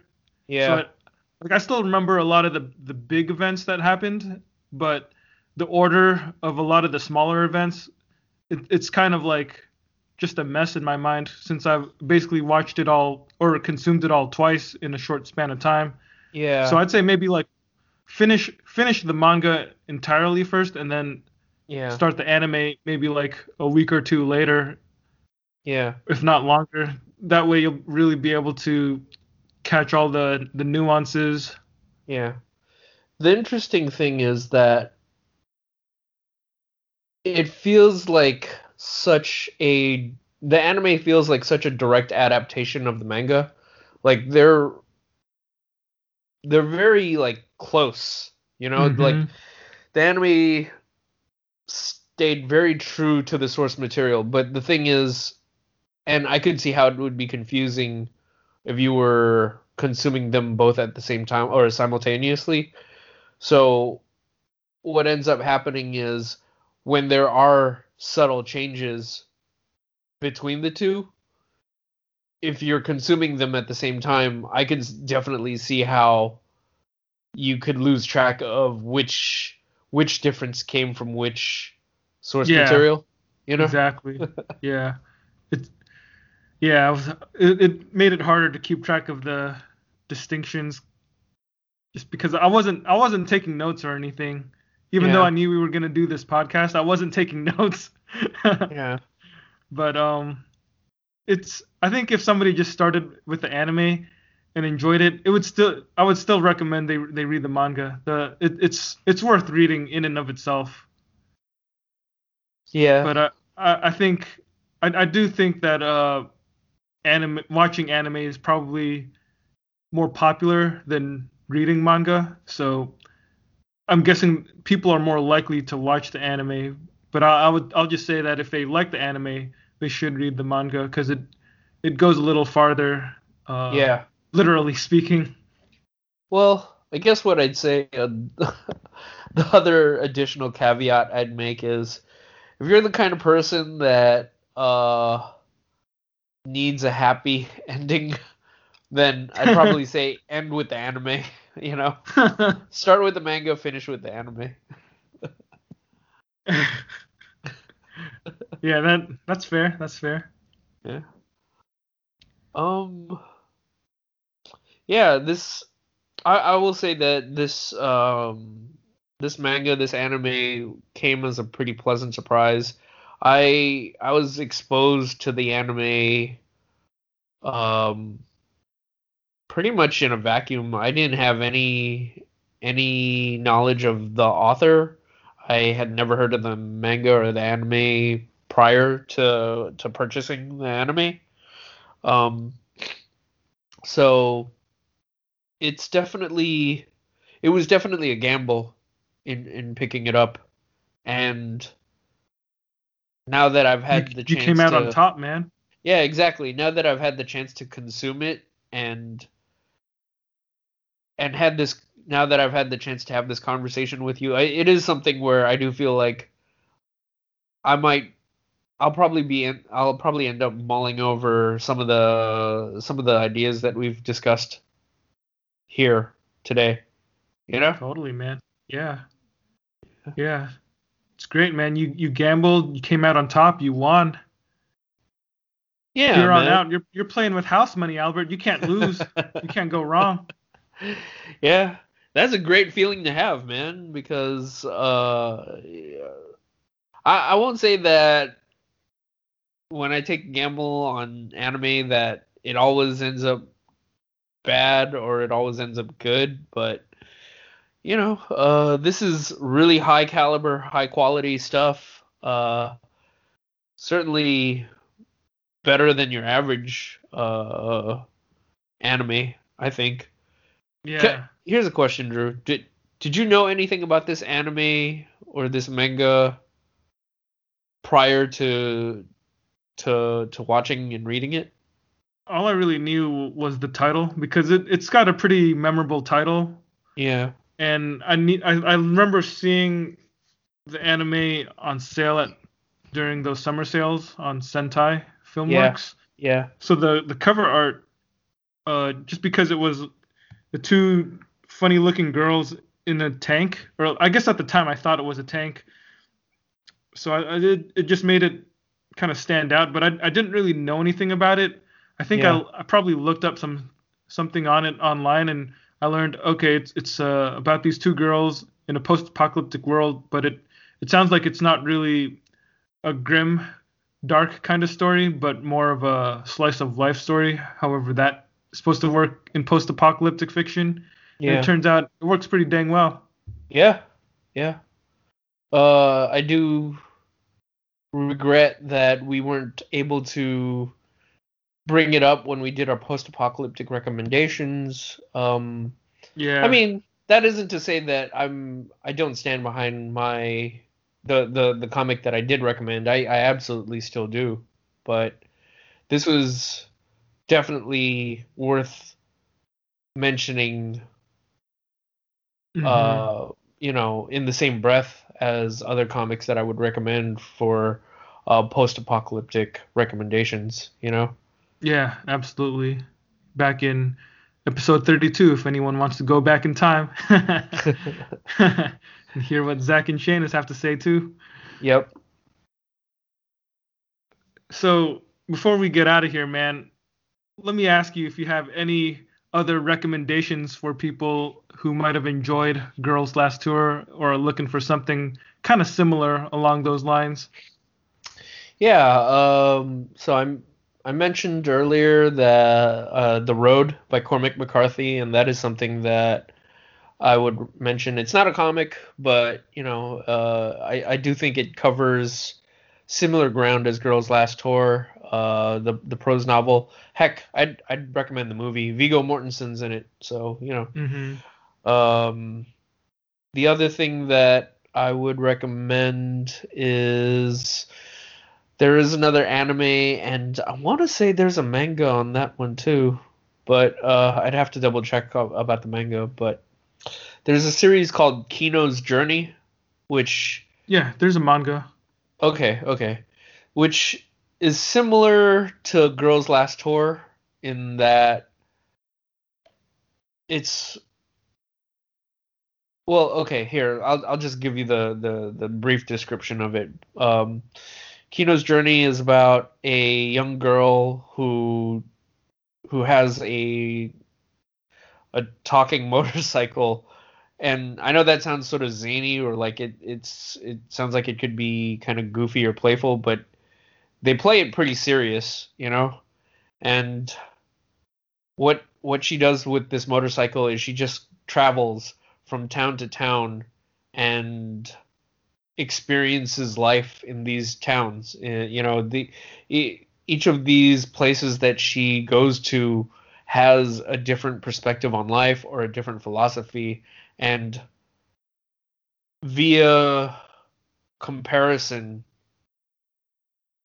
that's that's the commentary that we're supposed to that that you gain from from her experience, you know. Mhm. Um, so her world isn't necessarily a post-apocalyptic one. Like I don't I don't think there's any indicator that that world is is a fallen world, but yeah. I do think it's similar to Girls Last Tour in that she it, it's about her it's about journeying to these different places and having these different experiences and pontificating on what those experiences mean to you and what they mean about living life, you know? Yeah. Uh, but I will say that the other difference between Girls Last Tour and Kino's Journey is that Kino, as a character, the the tone of of those of those stories are pretty different from uh Girls Last Tour. Girls Last Tour is definitely has more humor and it's more charming and optimistic. Whereas Kino's journey it, it does focus on the fact that there's a lot of beauty in the world. In fact, one of the uh, the slogans uh, for the for the anime is I don't remember what it was exactly, but I want to say that the slogan was was something to the effect of the world is not beautiful and therefore it is. Oh, and, oh, okay. Yeah, and and the basic I yeah, and the basic idea of that is uh Kino as a character is just a far more serious character than any of the girls in Girls Last Tour. Mm-hmm. And she's I'd even go so far as to say she's a stone cold killer when okay. she needs to be. And but it, it's similar to the road in the sense that she goes to these places and she deals with potentially dangerous situations, but but even in the ugliness of it, she finds that there are things that are beautiful about the world, and uh, yeah, and and I I do think that that's that kernel uh, is is is the connective tissue between uh, that and something like Girls Last Tour. So mm-hmm. that I I would recommend that. What about you, nice, Drew? Man. Nice. Those are those sound like good recommendations. I haven't I still haven't read The Road and I haven't watched Kino's Journey, but I remember uh, looking up the opening credits to Kino's Journey and that looked pretty good, man. yeah, it's a pretty good catchy theme song. Um, well, I'm, they I'm, remade it I'm recently. Thinking of the original. Yeah, I know they made a remake. I haven't seen the remake. Yeah, I I would probably recommend the original, if only because it's the original. But uh, I have not seen the remake yet either. So, Drew, what about you? Do you have any recommendations? Yeah, in terms of anime, I was thinking about other post-apocalyptic kind of anime, and uh, the one that came to the forefront of my mind is this show called Gargantia on the Verdurous Planet. This was an anime from 2013. It's another kind of short one. It's I think 12 or 13 episodes long. It's not really similar to Girls Last Tour in the sense that this anime has a lot more characters, even though they're in a post-apocalyptic world the hook for this show is that it's about this teenager. It's a science fiction plot where in the far future the humans are at war with these alien squid-like things and they have uh, you know they've got mecha so it's about this teenage mecha pilot who during a battle he falls through this wormhole and he he misses out on the rest of the battle and ends up on the planet earth. But the planet Earth has, at this point in time, become a myth to the main character because, like, all the people that are fighting out in space, they don't remember their homeland. They don't remember the planet that they came from. They just know that they've been at war. But when this boy ends up back on Earth, he uh, uses his mecha, which has an onboard AI and it tells him that according to all the data, he's on Earth, but for some reason, the whole planet is covered in water, and all the surviving humans basically live in either these gigantic boats, so like or ships, so they're they're basically banding together in these fleets, uh, kind of like the Massive. if you've ever read the Massive, they either uh, live in in like these big ships or these gigantic uh, platforms. I guess you know things that look like they might have been mining or oil platforms back in the past. Right, right. So that's how that's just how society is, and it's about this uh, soldier teenage pilot who has this advanced mecha landing in this society that, that's you know they're they've kind of regressed because all they have is old technology and they just scavenge whatever is underwater which is like the entire history of human society. Um, they, they look for things to survive and it, it becomes this kind of fish out of water slice of life kind of story where this kid pilot he's trying to integrate himself into his new situation because there's no way he can get back to his comrades. So he just tries to make the best of it. Um, and even though he's got this powerful, advanced mecha, he ends up uh, just living with this group that takes him in, and it's about him finding uh, a place in society, uh, a place in in the world, and making friends and you know things of that nature.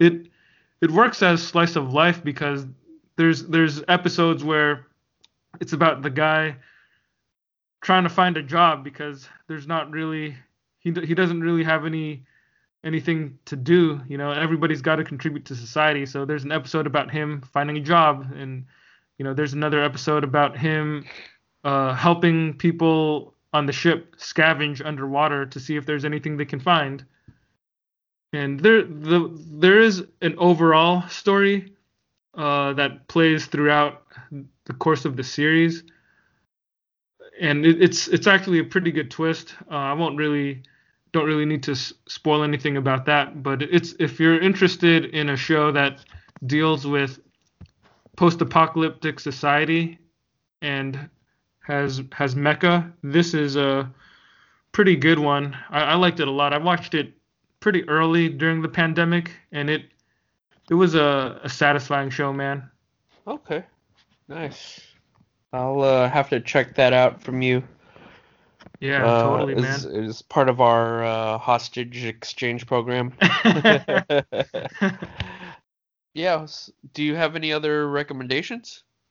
There's a, another slice of life show that I really liked. I watched it I guess I watched it before the pandemic started, but it, it's a show called Flying Witch, an anime oh. called Flying Witch. Okay.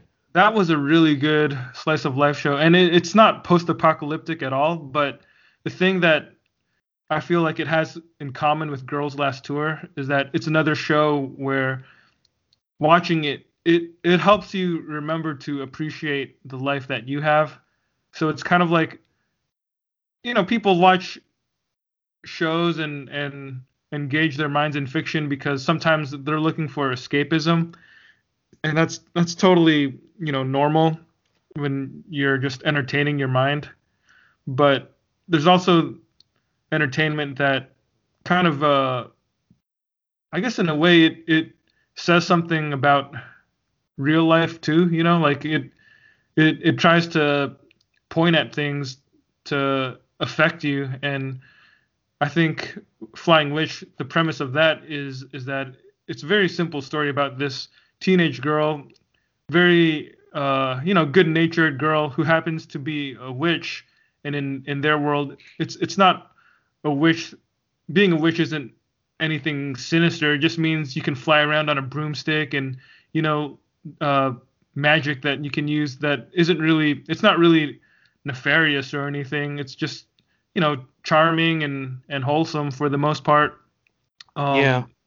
And she she moves from her hometown to this little suburb where she it, it's a lot smaller than she's accustomed to and she stays with her cousins and uh, they just kind of live their days and and uh, you know appreciate the small things in life uh, so it's not post-apocalyptic in by any means but it I do like the fact that each episode it, it's not morally based or you know it doesn't end with you know Sailor Moon says do this and do that, but it, it's it's more about just seeing you know next time I go to the grocery store and it takes me like an extra five minutes to find what I'm looking for, there's something that I can appreciate about the experience of it nonetheless. You know, like I'm not it's not something to get frustrated over or to get mad about. I'm not going to throw a fit about something like that. You know, it, it's that kind of thing where it just helps you enjoy and appreciate the little things that you normally take for granted. And there's Hmm. a good amount of comedy in it too. Okay. Yeah, I, I remember you mentioning uh, Flying Witch to me. Yeah, you were pretty pretty high on that the first time you watched it. Yeah, man. I dig it, man. I, I'll I'll let you borrow that one too, man. All right. Any uh, final thoughts, Albert? No, no, I'm I'm pretty satisfied with this. I'm I'm glad that we got a chance to do it. You know, hopefully we might have more opportunities to do more anime. Uh, I know that that was something we were both pretty high on after watching a couple of those YouTube videos. So it'll be cool to do a few more of these. So to those of you out there who are curious, please do uh, check out Girls Last Tour and uh, if you do, let us know what you think. Uh, you know, let us know your thoughts.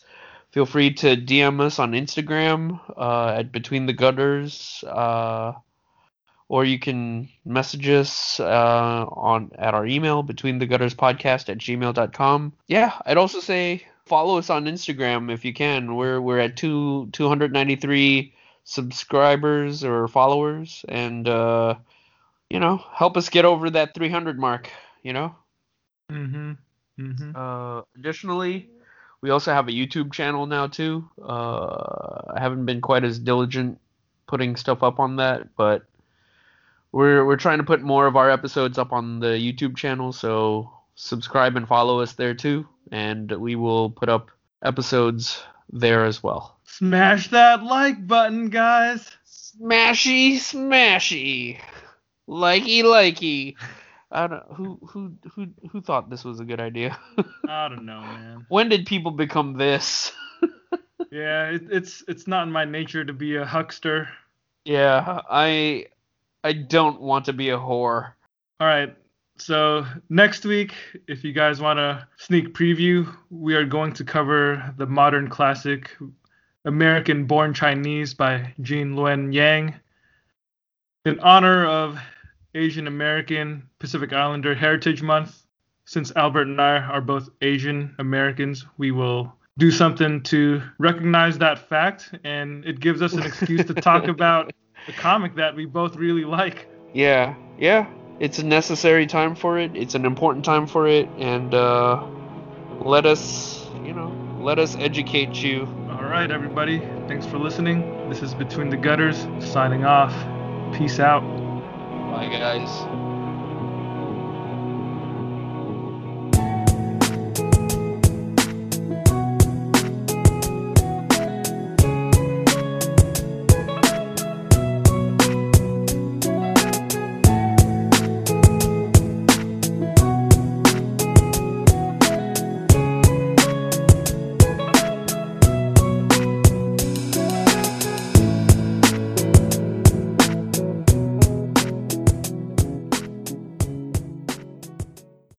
Albert. Yo. You want to hear a funny story? Uh, I mean, normally with almost any other person, I would say yes, but whenever it's you, I'm I'm I'm always apprehensive about what's gonna happen if I say yes. Okay. but I'll bite. I'll what bite. if I tell you it's not a funny story, but it's only it's merely an amusing story? I I'm not really too high on stories. I'm more of an anecdote man. All right. Would you like to hear a somewhat amusing anecdote that only you might possibly find funny? Let's hear it. What you got? All right. So earlier today, man, I was taking the bus home and I was reading a comic on the bus. I was reading I was reading Delicates by Brenna Thummler, the new book, uh, the sequel to Sheets from Oni Press. So I was sitting there reading it, and then one or two stops, uh, or a couple stops after after uh, I start reading, this dude gets on the bus, and he was kind of like bizarrely dressed.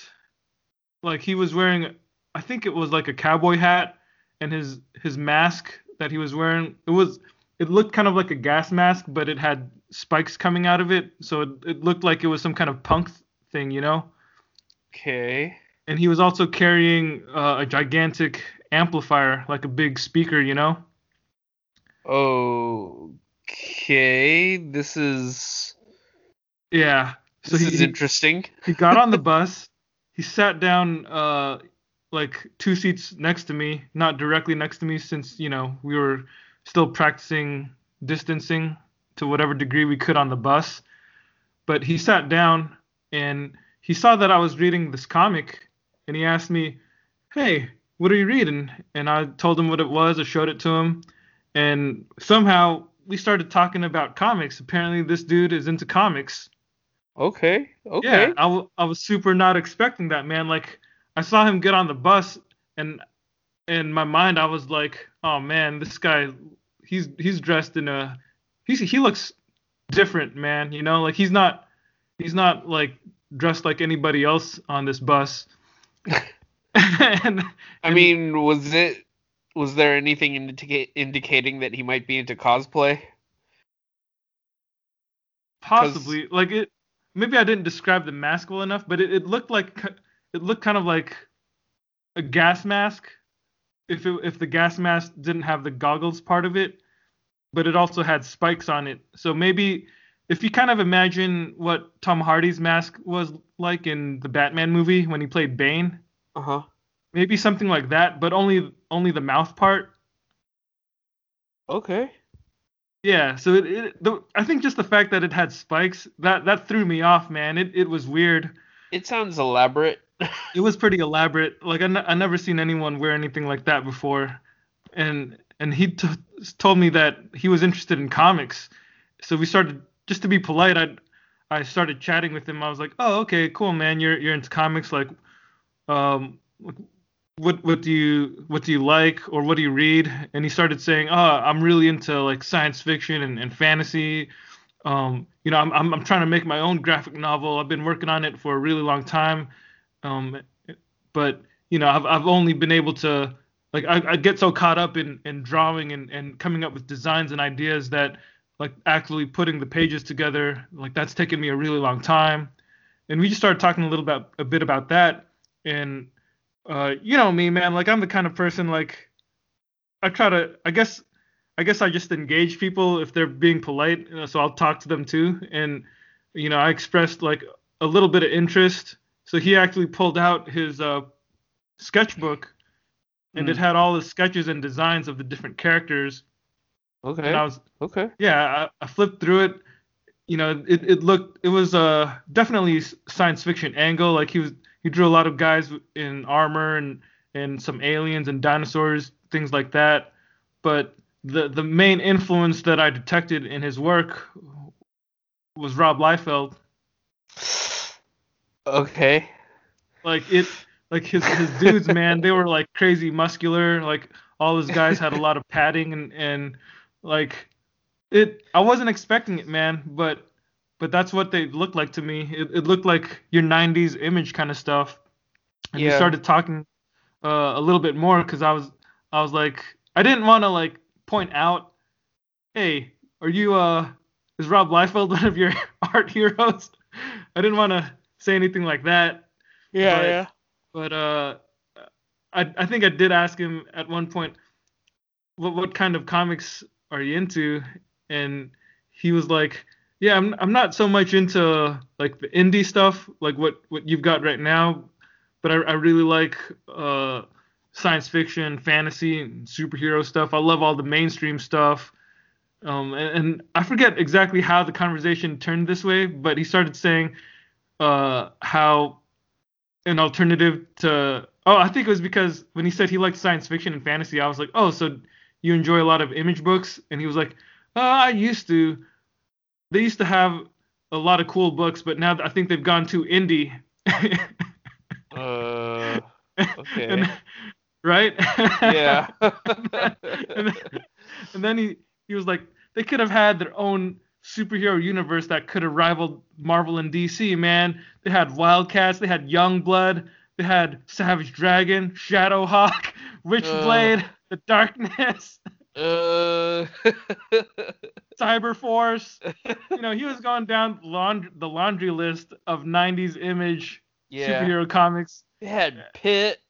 They had the Maxx. Yeah. Yeah, he was he was naming all of those guys, man.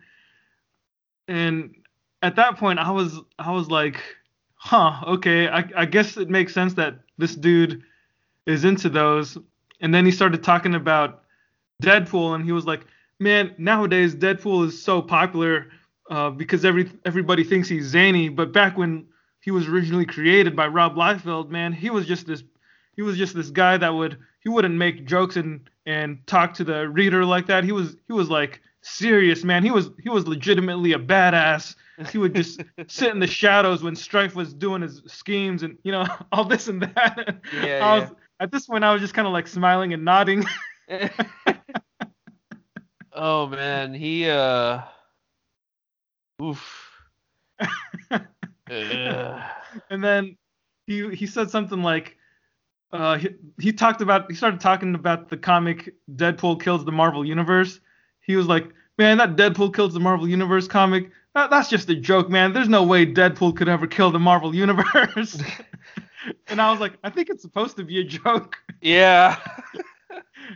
Then I I made the mistake of asking him, "Oh, did you ever read The Punisher kills the Marvel universe?"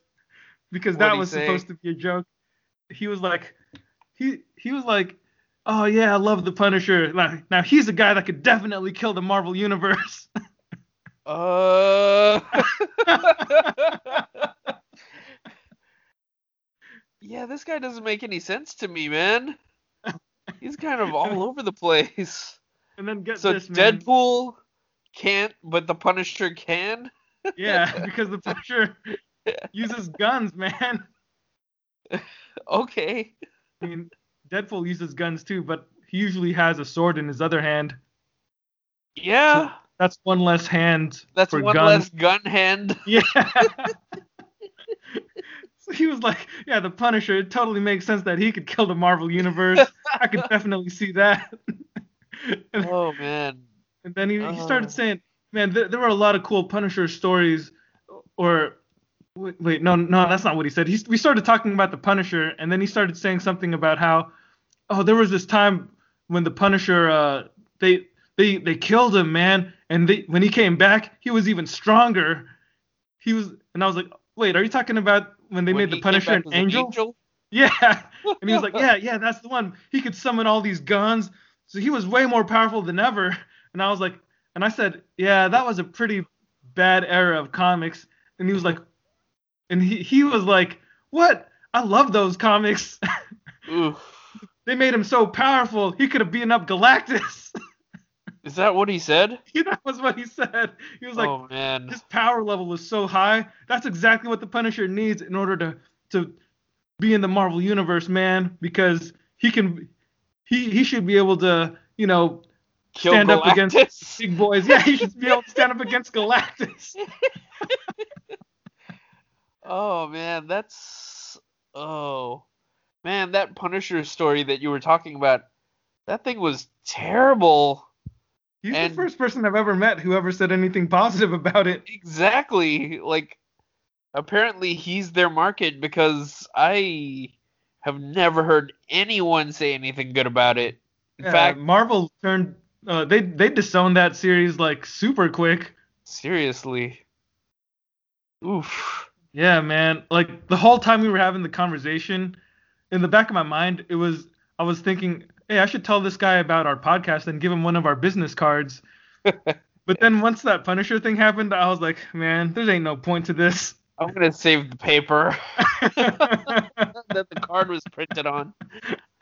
Oh man, that is he sounds like a character, dude. he he was a character. I mean, there wasn't any. He wasn't like malicious or or uh, you know, there wasn't anything like to indicate that he was he was uh you know malignant. It was just poor taste in comics, man. Like I he he was he wasn't condescending or anything, and I I I'm pretty sure I tried to be respectful of stuff of his views, so I didn't like insult him or anything like that. I, I just kind of like smiled and nodded whenever he he said stuff. But um, That's all you can do sometimes, though. yeah, yeah. Like I I do wish that you had been there so you just so you could have witnessed it for yourself because my story it, it's only like 25% as good as what actually happened. oh man, I mean, considering the the kind of characters that we run into in in you know being fans of comics, uh, that that sounds. I want to say it sounds pretty in line with what I would expect, but yeah, I, I'm willing to believe that there's a chance that he's harmless relative to some of the people, some of the jerks that we have dealt with. Yeah, yeah, exactly, exactly. Oh, there was Uh, another little uh, tidbit I forgot to mention, but um, when he was looking at what I was reading, uh, he kind of just like flipped through and he's like, "Oh, it's an indie book. I don't really mess with indie.